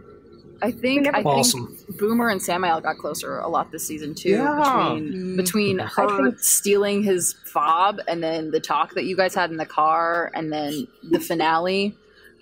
I Oh. love that confession scene in the sedan. Yeah, that was Yeah. great. good. Oh, Confession was great. One confession, yes. favorites. Yeah. I, at least I, rem- I remember the confession. Finale though. finale, who knows? It's weirdly, it's I- weird it- how. Oh, sorry. No, no, no. We could talk about that when we get to the ending thing. Yes. Sounds like Yeah. weirdly empathetic as a character. Yeah. Why is that, why is that weird? I don't know, because nobody, because you're not the person that people expect to go to because Yeah. of your shenanigans. I mean, you're technically the priest, but like, I was gonna say, weren't you? You were like making rolls to aid, like people losing sanities a lot none of the this first went well, but But you were there. Wait, Yeah. you were there. You were Fine. trying. Well, well was when you're going up against the Preda. Holy Yeah. shit! Yeah. You should Oh my died. god, that two percent or whatever. that was That was dumb, wild. The fucking That was a, that was a great roll in the episode, world. and and, It and you know, so, so often um, uh, Samael gets flack for doing the crazy things, but you know he, uh, I, he really won me over in that episode. I think it was 15, where he's like, "I'm doing this to help people. Like, you know, I don't care about my life. I want to help people." And there's something admirable about that, as wild as it is. yeah. There, there is so much allure. Like one of my favorite things about Samael is that he talks a big game, he Yeah. acts a big game. Oh, There's yeah. a big mask in front of him, but underneath, it's not that he's incompetent. It's the opposite. He's extremely good what he do- Shows at what he does. He's an uh, exceptional priest outside of the the purview of us, and he knows exactly what he's talking about when we get to the evidence. And he saved us like four different times with flash magic. Like Yeah. you, you, you can fault him for his decisions, but you can't fault him for his efficiency. Yeah, for sure. I think Samael's like the empathetic and kind and brave that Tuck thinks she is, Mm. but she isn't. Interesting. Ooh. Interesting. Oh, that That'd be a fun See, and I, I think that's I think that's that's interesting because it is kind of the converse because Samael doesn't see himself that way at all. Mhm. Yeah. That's good. I like that. Uh, next up, Ankh asks We know if a player is retired after a mission, we'll probably see the next character during the next gathering up. Is there a plan in place, Sergio, just in case someone dies during a mission, like during the historical cases? And, fun character reflection question How are all the PCs feeling after everything went to shit but got resolved? Because Kind of. We're out of Lansing. And we're in a different state. Is So there let's start with that first plan, one. Just Yeah, in is there. a pl- Is, Not yeah. really. I mean, I do warn the players, like you know, I think for Cicada and for something else, I warned them like get The Marlene have, have a character in place. Yes, It where we Marlene fight. began with you fighting Marlene in the, in the apartment. Yeah. I said just have one in case because I, I I can't pull my punches, and um, but fortunately you guys survived that one. Um, Barely. yeah, the, the question also kind of also implies like characters like Tuck. Um, I think Tuck is definitely in. Tuck is definitely in the next arc. Um, they're not. They're not done yet. They're not out yet. Well, they got the magic lunge gel. Right. Yeah. Yeah. My con's still in the shit, but Maybe the gel keeps working. I don't know. I'll go It's- kill more kids. How I long got you. does it Please take don't. That can't be. roll on? Oh yeah, are we gonna talk about that whole thing? No. no. We should. Blue wheels. I, I do want to say that in the vein of this question, I did have a conversation with Sergio that I will not disclose any information about, but we did have like a, a, a pretty long conversation in the Discord of like, hey, if you were to play someone else, who would you play? Like we, we had one on backup for Merritt when that whole Marlene situation Sure. started. Yeah. Um, and I think that's the closest I've ever gotten, like extensive to like, oh shit, I may have to accept that I'm playing someone new. And we had even done like baseline of of who he was and how he would come into the game. Um, but thankfully, none of that came Yeah. true. a lot of close calls. Does everyone have a, have a character on standby? Nope. no, Absolutely not. No. A vague idea of one, but it's stupid. Nope. To I be do now. fair, to be be fair, I did design the campaign in a way that it, this was a little bit of a surprise to have perennial so much in the front line. Like I sold it as you're doing research. It should be relatively safe. The idea is that these main characters would last a little longer, but you know, I want to turn the heat up a little bit in second arc and see how how how they would fare. And I think know? that also comes from us like spending so time so so much time on his on the historical scenario first season, um, and like building these characters that are like big and fleshed out, and not having a whole lot of time with our long lasting characters, and then you telling us this time like we're doing historical in two, and then everything else is perennial. Right. So that I think that was something that we had to like. I know for me myself personally, I super dialed back on all of my prep for my for my historical characters because I was like, I don't want to get attached to them because if they die, oh wow, When because when it was like Rose and Oliver, I was like, they can't die. Yeah. And, like, and this time I was like, they can die. I don't care. That's also Same. what makes it good, though, is you don't want them to die. So when Yeah. they do, it's like a whole thing. And I think that's Yeah. something I'm going to change next season too. Is like I want to try and find the happy medium because I was so hyper afraid of them dying season one and didn't give a shit this time. So I want to find like the halfway point. I, I do like what we did with that historical scenario this season, Oh, because yeah. I felt Oh, like yeah. so much of who these people were came out on the mission itself, and we got so many cool little like. It wasn't exactly like our historical from season one, where we had a lot of great character moments. We got to know who these people are right before they, you know, go up against the crack crystal. In this one, it was we don't know them as much, but there's so much feeling behind the actions that they're taking. Like I love, love, love the imagery that uh, Sergio gave us of the two of us flailed past the explosion off the top deck, and then we land square onto our backs, and we have a few seconds before we fucking bleed out and die, where we're transfixed into another time and space. Like that imagery to me, like gives me chills right now just thinking about it. Of like, we were able to put together like a really cool little scenario of people who were ready to do the hardest thing imaginable for no mm-hmm. other reason than then there was no one else. Like so cool. It was just a different kind of movie, right? Like we Right. made, uh, you know, the Detroit movie, which was a little bit more of a character piece in in the first arc, and in this one, we made Predator. We made Right. something that was fast and fun, and Yeah. and you know, told a very specific story. It was kind of a railroad, but it was also still, you know, something where you guys could really show off your your fun, you know, strong characters. You know, Yeah. these, these people were all badasses. Yeah, it was fun to play Marine too. Like to, to, to try and embody that. It's always very difficult Which to is- do well, but And it's very it's very different for most of us. Yeah. Right. Yeah. yeah. Except for maybe Amanda who grew up in that Yeah. But Yeah. It honestly, I just it felt home to me. I was like, I slipped right back into that. It's like mean, it- that. How close is a marine to a tiefling warlock? And Not at all. that's yeah. I mean, I Oh think my that's is that why you exploded in you know the first Yes. five minutes? Oh, Yeah. Yes. 'Cause you I were thinking, just yep. like Downtime, I my love.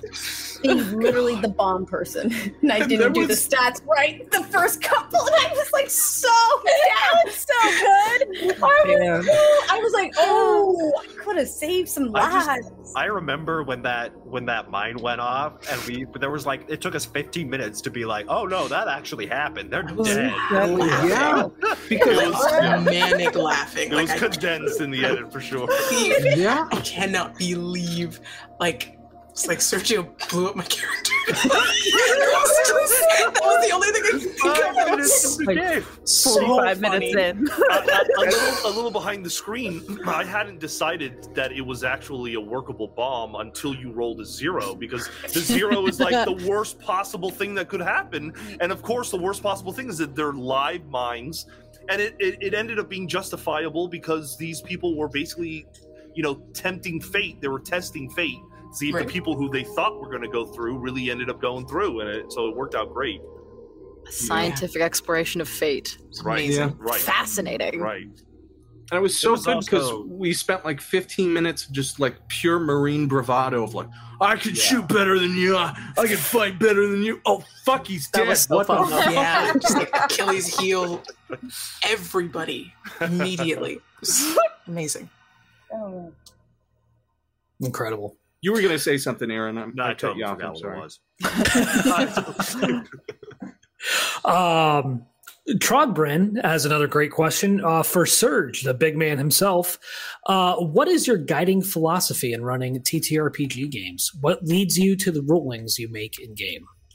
Trog posts this on our Patreon, and I'll, as the moment he posted, I was like, "How the hell am I going to answer this question?" It's a great question, but It it's. It's a tough question to answer. I mean, I was thinking about it today, and honestly, my answer is just twofold.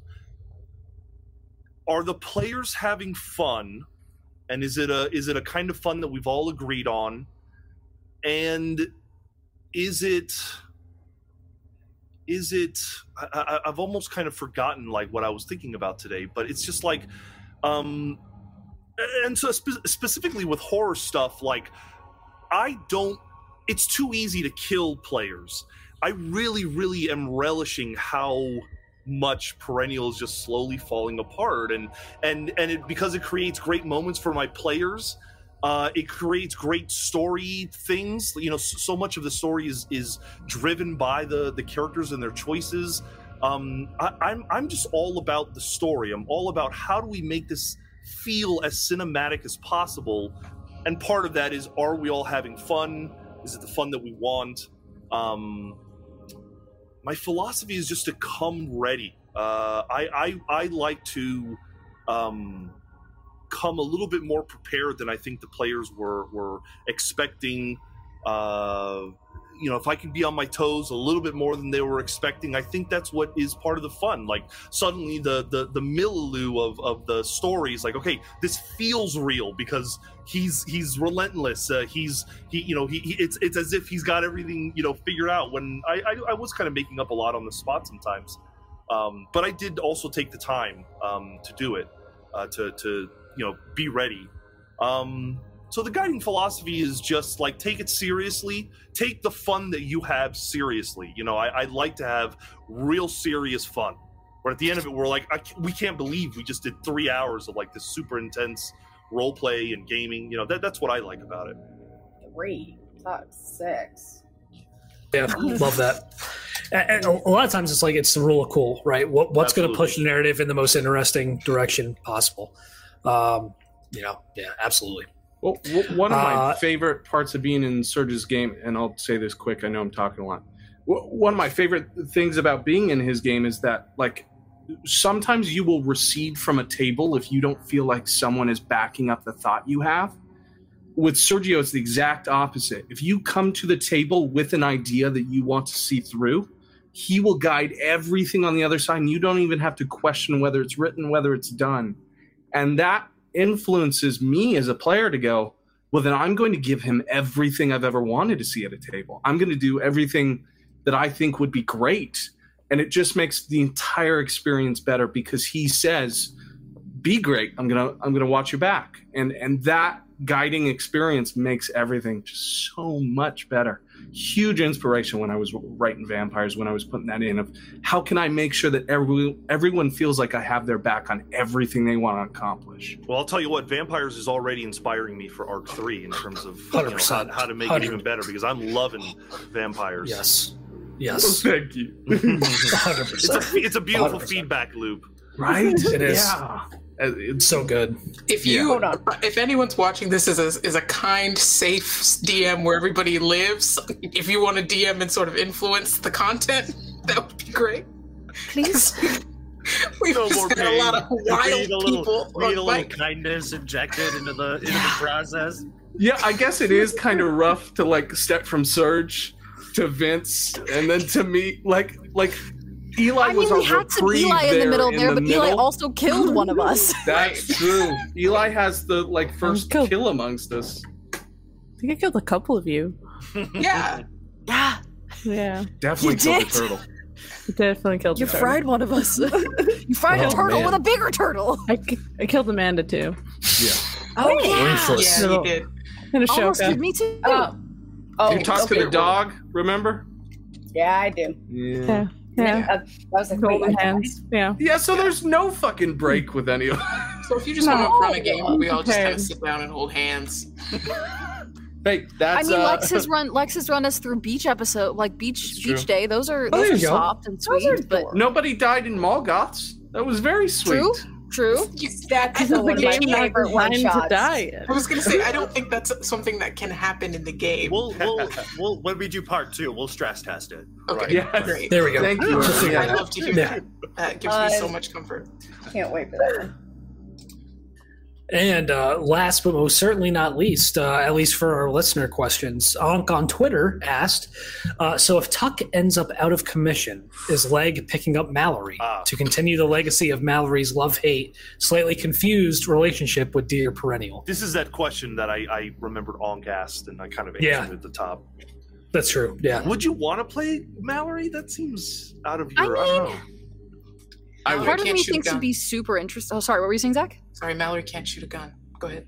That's very true. Mallory We doesn't do a lot of things. That made me so fucking I was pissed. so Sergio. I still don't forgive you for that. What the hell? No It's just me and, Lore and reasons. Caleb. There's lore reasons. There's more reasons. You know what though? Like Why it was more so reasons? so fucking good because in the moment I was like, I've been taking orders from this woman. This bitch, yeah.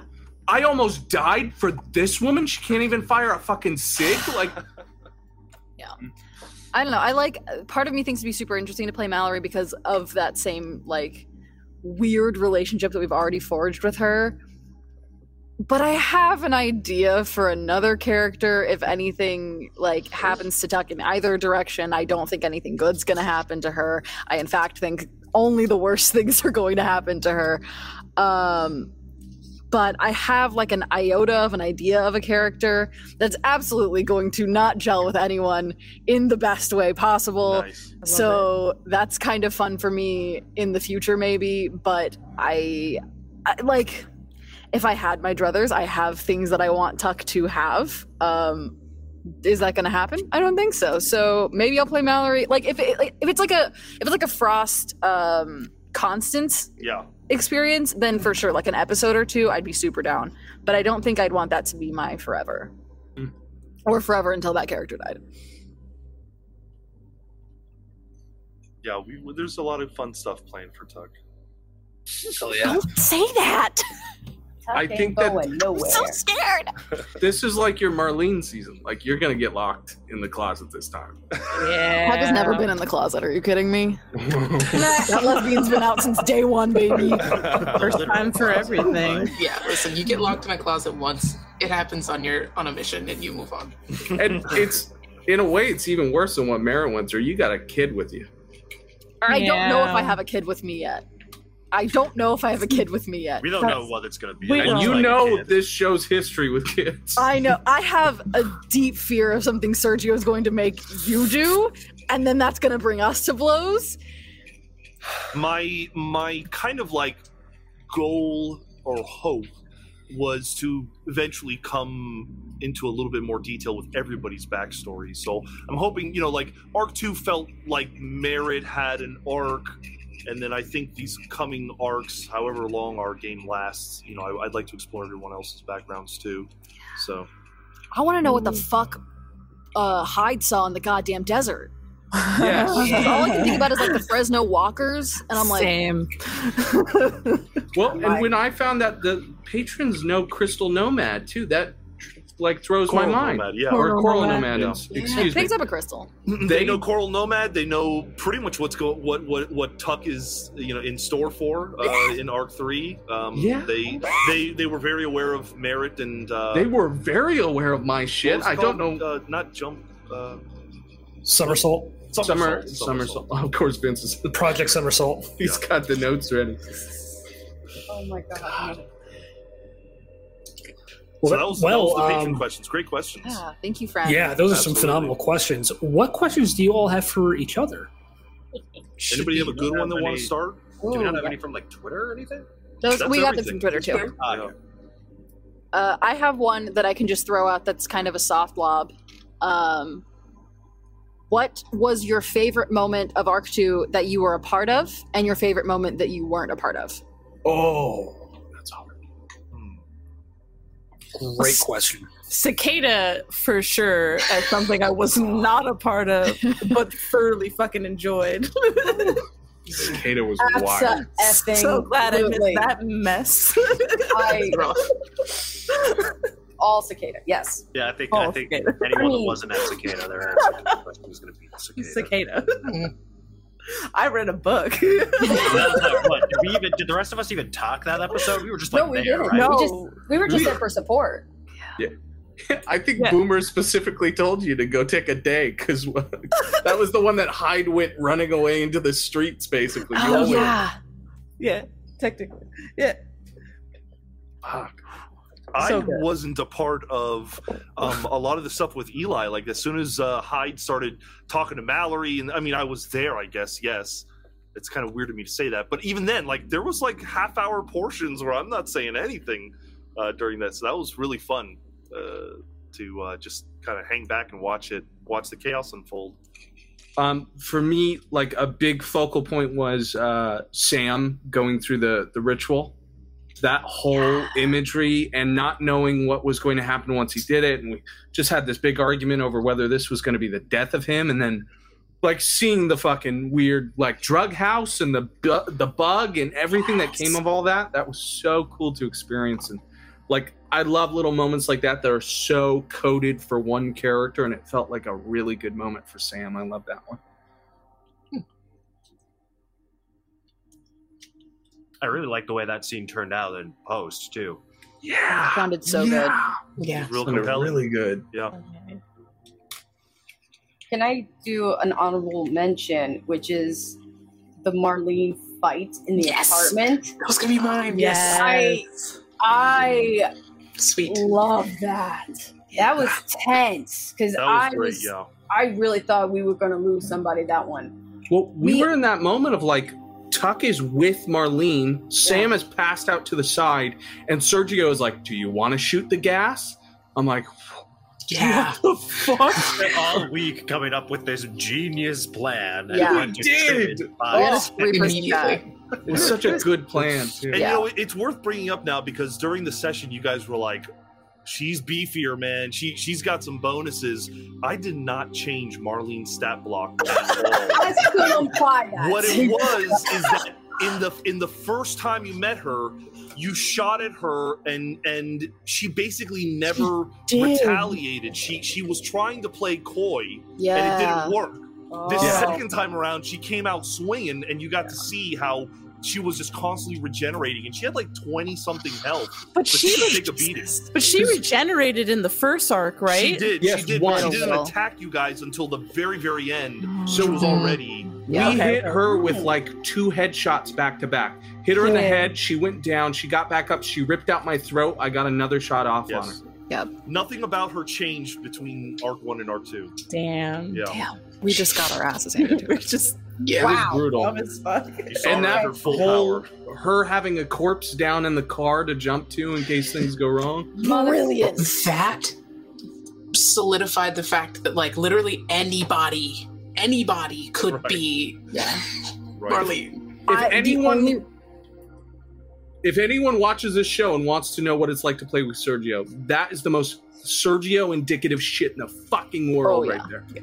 There. Oh my god. Spare tires around, just around Michigan. Yeah. One day I'll get around to ex- oh, spare tires is a great analogy. One day I'll get around to finally condensing it into a like a, a scenario. But I really was inspired by that movie. Uh, I think it was called oh man, something to do with breath. It had to do with Denzel Washington. He's a detective who a, a, a murderer dies, and then people start dying in the way that this murderer was killing people, and he comes to find out that their soul is like traveling from body to Oh, body. Fallen. Like, fa- no, not Fallen. Fallen. was it Fallen? Okay, Yeah, it was Fallen. yeah, Fallen. It was a big inspiration for that kind of framework of like what would a scenario like that look like, um, and Marlene was certainly the the driving force for that. So. I had a whole thing about uh, Marlene is feeding on homeless people, uh, and that was part of the investigation that. Uh, uh, uh, what was the detective's name? I always blank on Neil Brown. Emil Emil. Brown. Brown was like, you know, in the middle of like, uh, uh, oh, we got more t- homeless dead people. Oh, these F- FBI agents have showed up. Oh, you know, more bodies are showing up. So he was like juggling many things and never really got around to telling you guys about this other part. And it was Marlene, you know, st- keeping the bodies fresh by feeding on the homeless. Hmm. That never Emil's the out. homie. He, he was a real one. I think one of my other favorite moments was Warp calling Hyde to to ask about knives. Oh, yeah. I don't know. I don't know what it was about that conversation. It was like four in the morning for Hyde. I was like, but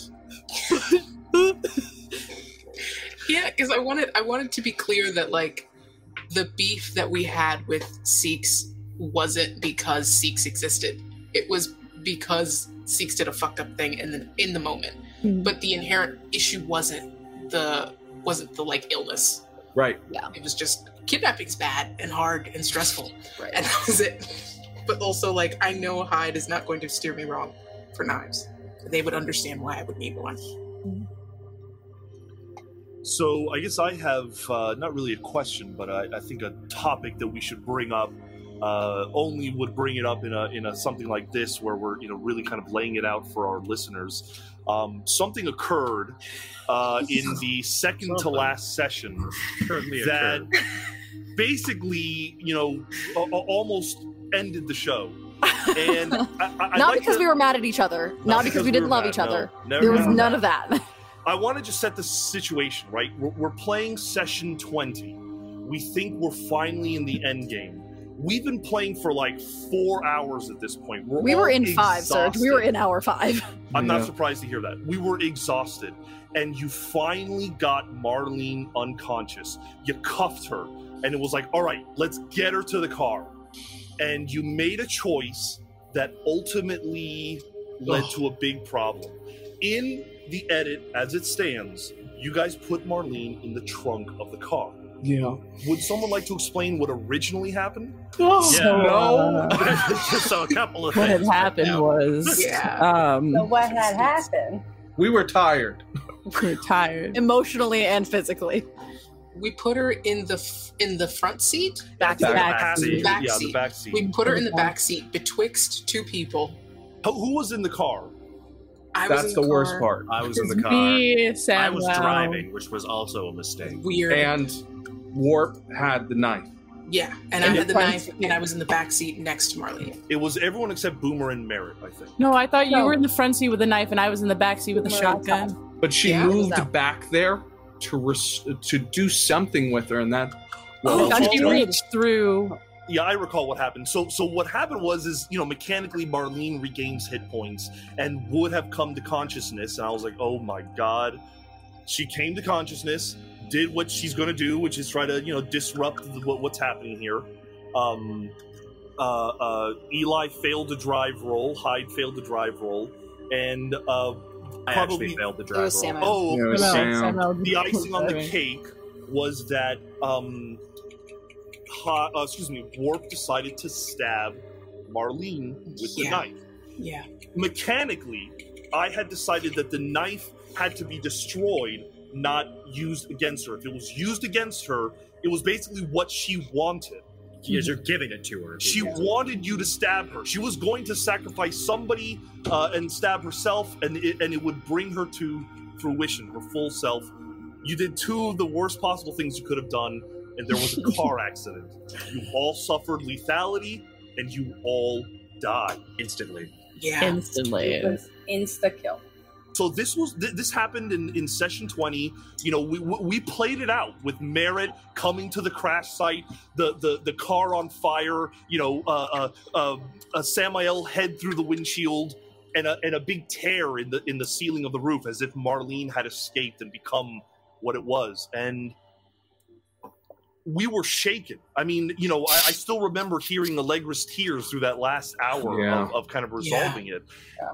And you know we were just it just felt so bad and and you know we we took the week Ugh. and and we thought about it and we basically decided to try it again and you know people delta green is a very lethal game and and you're meant to accept that and we really mulled over that we, were, we really struggled with that we wanted to be honest to the game but I think what we all decided, and tell me if I'm wrong, is that it didn't feel earned in the way that we wanted it to. It, it, Yeah. it, it felt so abrupt and so out of nowhere.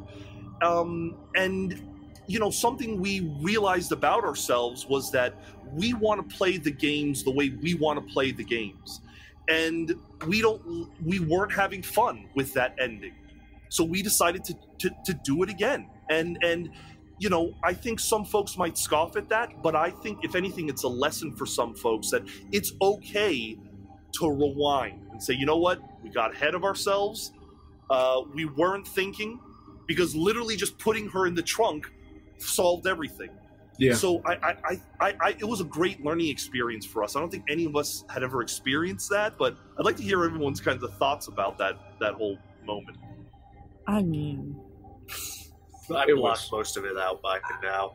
I I- can I say I I remember feeling so fucking guilty Mm, because I remember the exact because I I because I, stuck my arm in that fucking door to get in there, and if I just let the door close, I think I just got the roll or something. If I just let it close, we would have ended the episode. We would have dealt with that next week. Hmm. But I stuck it in, and it kept going further and further and further, and because I added like that extra hour, like that was was long, and it was like that added more to that exhaustion, and it was. I can't remember. I just like just hearing that and hearing legs starting to cry, and uh, I'm not gonna. Well, uh, I just I couldn't say shit. I, I, And then yeah, I had to act that shit. I'm like, are you fucking fucky? I was like trying not to cry in that thing too, and I was right. like, I gotta say, like, I was I was really happy we rewound, but you and Caleb Mhm. at the end of that had some fucking incredible Yeah. moments. Yeah. Mhm. Caleb coming or Merritt coming across, everyone strewn across the car, Marlene being gone, him not knowing what the fuck to do, and you your voice broke like three different times, and I was already like sobbing, and it just like kicked it up another level. And then Amanda being at the hospital and Emil Brown going, "You have to like I can't protect you. You have to leave," because that was something that happened, and her leaving me in the hospital. I and like on top of three of my favorite characters to ever exist in any media ever being dead, I was like, I'm I'm not even a part of this, and I'm never gonna recover. I don't know how you three with characters who perished in this like weird, Yeah. awful way. We didn't.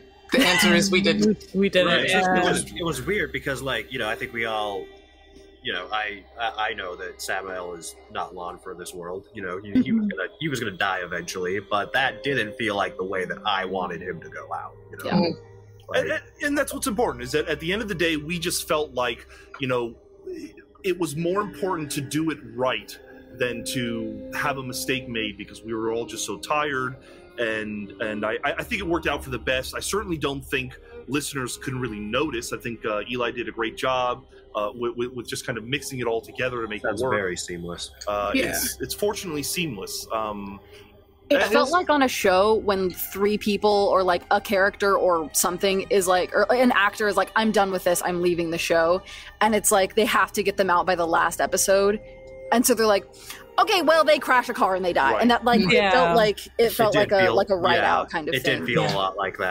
and they die. Right. And that like, Yeah. it felt like, it felt did like a, feel- like a write yeah, out kind of It thing. did feel Yeah. a lot like that. It, Yeah, it I- wasn't even like necessarily a good goodbye too because i get there they're in the car i can see their bodies like hyde is nowhere to be seen because they've flown from the car and i call mallory and the first thing that she says is if you're caught in lansing you're going to die basically like you can't be there anymore so it's this battle of like we're just gonna leave our friends on the side of the road and yeah we fucking hate each other but I don't have to like have the bodies burn and God, it was just and you're you're nearing on six hours and yeah, everyone in the background's crying. right, right. It was fucking Yeah. brutal. That I- whole ending was like, God, this was not how we're supposed to leave.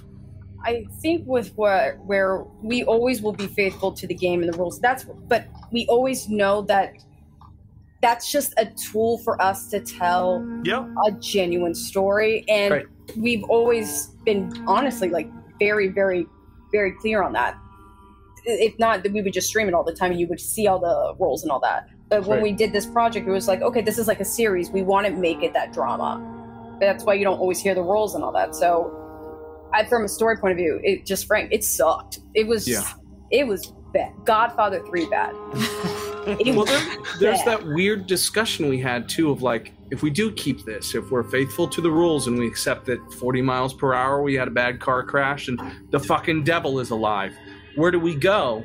And the conversation was like, do we keep playing with Merritt, uh, crippled uh, uh, Tuck, and Boomer? Do they start a new perennial? Is there a brand new group? Do you pivot to another like storyline altogether where this has nothing to do with perennial? And The all fact of that that, was half the team. yeah. Yeah. It'd be way different if it was one of us or all of us. Like, Yeah.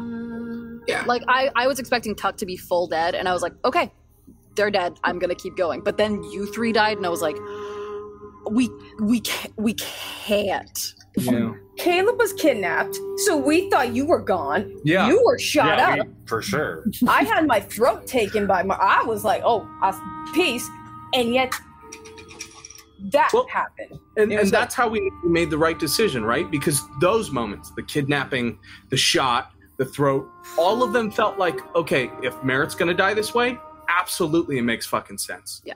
But the car crash, immediately we were all like, oh, what the fuck is this shit? This is bad taste. you Yeah, know? yeah. Yeah.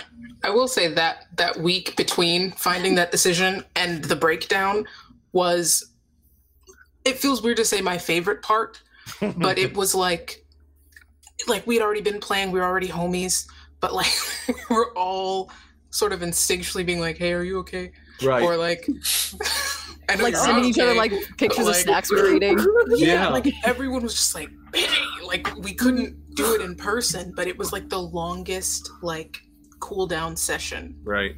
and then by the time we met we had already kind of gotten to the same page It, it was important philosophically for us as a group. Like, you know, we we we took the hard stance of like, we want to tell good stories. We want to play games where we have fun. We didn't have fun this session, so we're just gonna try again, and it's okay to do that. You know. Yeah. And, and uh, what good example of safety tools of like immediately as soon as the session was was over, Sergio sat us down and said, "How's everybody feeling? It's okay if you're feeling whatever you need to." Some of us left because we didn't want to be a part of that talk. And then throughout the whole week, we were constantly like, "Hey, want to remind you we love you so much. Like I love playing with you." Across the board of like making sure that everyone not only was okay with us changing the ending or anything, but just okay with the way that we played that, that no one felt like that was bleeding through to real life. So I thought Sergio handled it really well. In in the moment, I'm sure you don't feel that way, Serge, because I know you were a little panicked in the moment. I was but you did- so yeah. Like a really, really Yeah. great job re- reeling it in in between all of the. Oh my god, I'm so sorry. you had six openly weeping orphans basically Yeah. that were not listening and could not hear anything if, if we ever release that audio, it's it's really funny because like the whole time I'm just like, and then this happens. just leave because wild they're all dead. Yeah. So flabbergasted. I've never Just been like so fresh waves of tears from Yeah. different cameras. Yeah, very flabbergasted. I'm just really happy that on- our Snyder cut is just all of us fucking dying and crying for an extra hour. it's also on brand it's so on brand Tracks for us, absolutely. we were gonna cry that long regardless Yeah. Vince, uh, eventually I came to you, Vince, and I was like, Vince, this happened. What, what what are your thoughts? You know, like I, and thank God you were very supportive. I remember that absolutely. was when you started talking to us. Like not like not like you didn't talk to us before, but like we had like more conversations with you after that moment because you were like, "Hey," Yeah. you were kind of like a nice outside balm of like, "It's okay." Good. No, I'm glad to hear that. It, it was, it's a tough situation, right? Um, but and and at the end of the day, you know, we just talked about it like this is still a game, but you all are so telling a, a story, a very compelling, very character driven story where where these characters are very central to the to the tale you're trying to tell, and um, you know, it's, it's sometimes, like you said, you know, when, when everybody's going on hour six, right? You're exhausted. Things are, you know, we're two plus two is not equaling four anymore. Um, yeah. Bad calls get made, and it's like, you know what? When you can sit down and be like, in retrospect, we would have done things differently. Sometimes, fuck it. You know, it's going to hurt absolutely no one. If somebody doesn't like it, they they've got bigger things to worry about. Um, And at this, the and end of the day, was coming from Vince of Black Project Gaming, who loves Yeah. yeah. players. So I, I, felt, I do. I felt I felt good about that. Absolutely, yeah. At the end of the day, if if if sticking to the to the rules and the dice rolls as they lay is going to make everybody miserable, not even a one iota is it worth it. Um, what can you do to salvage it, to move on, to go back to having fun while still telling a compelling story and staying true to the to the tone of the setting? It, it's it's a no brainer. It's a no brainer. Well, I'm glad you It felt that to a way. really good. Yeah. Like, I'm so happy with what we did come out. Yeah. Absolutely, it, it came out phenomenally. Like honestly, it- it- are there are there some people who out there who'd probably love to see that original ending? Just Oh you know, yeah, at a, at a sheer masochism. Sure, right, but at the end of the day, the end result is fucking phenomenal. Like It's nobody can few dispute the result. What's that? I was saying it's very few words if you want to hear it. It's mostly just it's mostly crying. crying. Yeah, yeah, Yeah. which is understandable. Yeah, like I'd probably be bawling my damn eyes out. I'd crying up every time. So- I'd argue there's more suffering in the edited version. Like half of us Right. fucking lose our jobs, eh, eh, get Yep. Kicked out of the damn state. We don't work for the secret government that was keeping us safe. There's a child that was abducted by aliens. Like, I and I like that more. I, I actually personally like uh, being like such a, a big you know proponent of Delta Green. I prefer the way things turned out even more because now we're seeing instead of just one potential ending where fucking everybody dies, we're seeing all the prospective outcomes that could happen with a botched operation. Right? We're seeing we're we're going through the firing rules. We're going through the legal proceeding rules. It- it- all of it. what do you mean botched?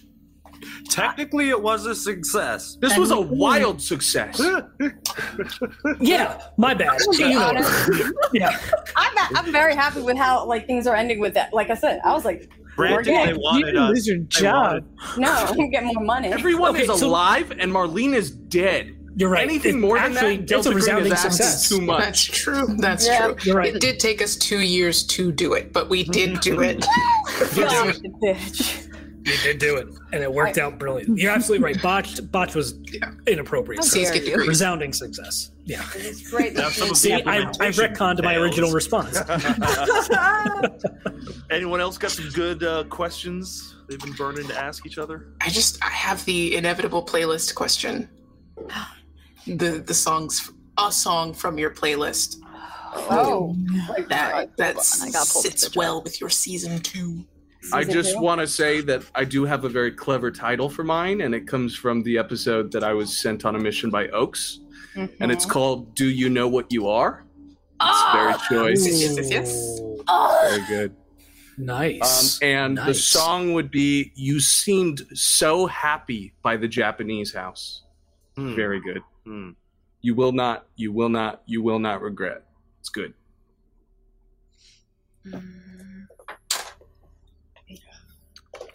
Uh, okay, so I only added three songs to my playlist for season two, apparently. Um, which was Brothers Blood by Kevin Dine, The Ma- The Manic by Amarante, and Girl in the War by Josh Ritter. Ooh. Yeah, yeah, yeah, yeah. That's me. Um, a couple of mine are for anticipated season three, so I'm not going to say them. They're just vague anticipations. Um, but for the last episode, it's "Find Me" uh, by Sigma and Birdy. Mm. Yeah, I think by the last episode, as as Warp like walks into the knife shop and we pull back, probably Nina Simone's "Tomorrow Is My Turn." Nice, I think that's it. nice, nice.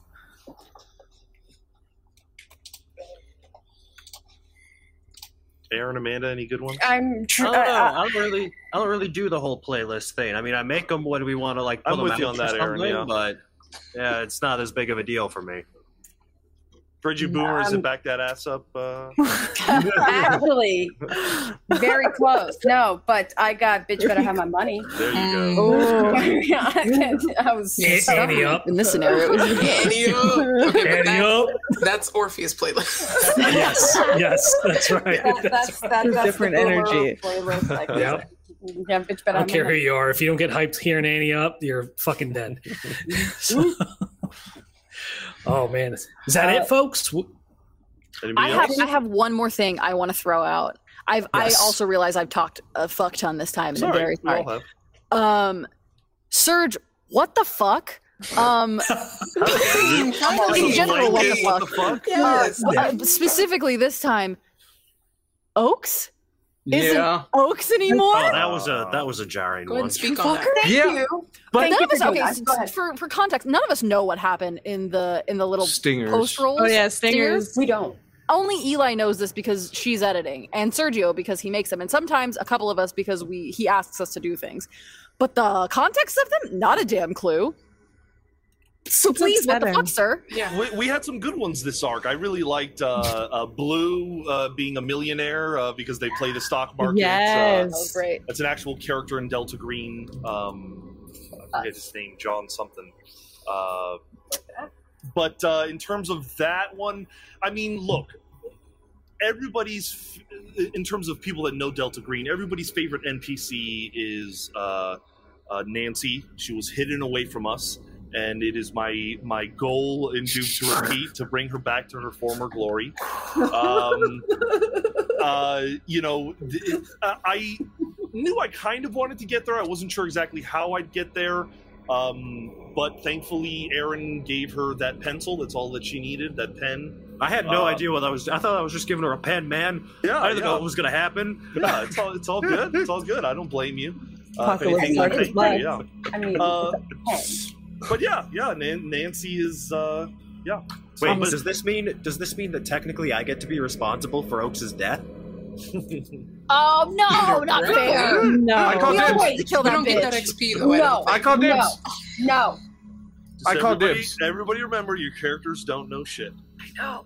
wait, just okay. want to say that she fucking interacted with me too, because I took the Yeah. second job after the pen shit. So the reason why Leg has their lung and I killed another kid is Nancy because of said Nancy. so. Nancy said so. i hate it here For all you know, the second one could have just been some random kid. That's Okay. what I've been thinking. Thank you, Aaron. Yes. I, I, uh, I, I think you gotta understand though, because I don't remember much of that finale of recording it. so what? listening to it, I needed to kind of listen to it twice to process. So fuck y'all. on that. Well, here, the here- trauma here- of the last week, I was so like I was out. Of, I didn't. Ugh, it was so- yeah. I mean, here's the most important question: Is Arc Three coming? Yeah. Cool. Good question. Just yes. Just how you said that. I, I think so. I think we'll, we'll probably start recording it at the end of the year. Um, might be a little bit, you know, because we would normally do it in the in the spring or summer. I think we really want to get through vampires and, and any other kind of lingering one shots and small campaigns we wanted to run. But yeah, I, I think we will return to it. I, there's just so much stuff left to resolve, you know. At least Yeah. for me, and, and hopefully you guys feel the same way. Oh, yeah. I Yeah. think we all went immediately to you. We're like, okay, here's our like, here's a list of things we would like for Arc Three. Yeah, and I was just like, I, mean, have also, like, a all new Merritt, like a totally new dude. Like Is I he don't gonna even wear know a- where to start. Is he gonna wear like a Kangol hat now, like a brass holder, like Suspenders. Yep. It's gonna be rough. It's, So yeah, stay stay tuned for that. We'll we'll you know we might do another uh, Delta Green one shot. We we, we have a we we our first kind of interaction with Vince. He ran us through Observer Effect. We might try to cut that together as a Patreon exclusive. That So good. Yeah, we got more Delta Green stuff, but yeah, Arc three Arc three will come. Hell yes, that's what I'm talking about. Uh, Sergio, But you that's were it- great as a player in that game that Vince ran. Yeah. Yes, Yes. sir. Oh, I'm yeah. sorry Oh, yeah. if that's a spoiler, phenomenal. Oh, well, I no, I'm- not a spoiler at all. I'm actually noticing some of the similarities between Burroughs and that character as we, as we start. hey, so, yeah. Oh, yes. I love all our characters off that one. That one was a lot of fun. That was Yeah. great. we'll get that that, was, out that was a great. Yeah, that was a great like mini campaign because it ended up being what three three episodes, three Yeah, sessions. three or Great four. session. Yeah. Three or four. Yeah, that was awesome. what a That, doozy it got intense. it did. a Yeah, little. great scenario. man I, I like Hell I yeah. want to hear it again. I want to Yeah. listen. To Yeah. I want to see my computer shit. girlfriend again. Yeah, That's right. yeah, that's right. Hell Oh, yeah. you were a little nerd in that one. I Yeah. got to play Hacker Real Man. Flint. Hacker Man. Sergio was the uh, just just Did not end well for any of us, though. It's great. Does it ever? Never. Does it Does it ever? ever? We've got to run Delta Green that Vince ends up being a player. That's my next. Yes. Oh God. I'm putting that out into the universe. I mean, All yeah, right. yeah, yeah. All right, we'll see. That'd be awesome. Um, but no, this has been this has been phenomenal. Uh, if if that's all we got, I guess we can bring this thing to a close. Vince, thank you so much for hosting this. You've done a great job. Oh Yeah. man, you kidding me? No, thank you all for having me once again. Thanks for letting me play Charlie. That was great. We'll, we'll see if I pop back up in Arc Three. Oh boy. Oh yeah. um, but no, uh, all of you, thank you so much again for all your hard work and, and for producing such an absolutely phenomenal uh, second season of, of, without a doubt, hands down, one of the best, if not the best, Delta Green actual play out there. Um, keep up the phenomenal work. We'll keep listening. I know you all will out there. Thanks for joining us. Uh, and uh, shit, we'll see you soon. All right, we got more content coming. So have a great time. We'll talk to you soon. Bye, guys. Bye. See ya. Bye, y'all.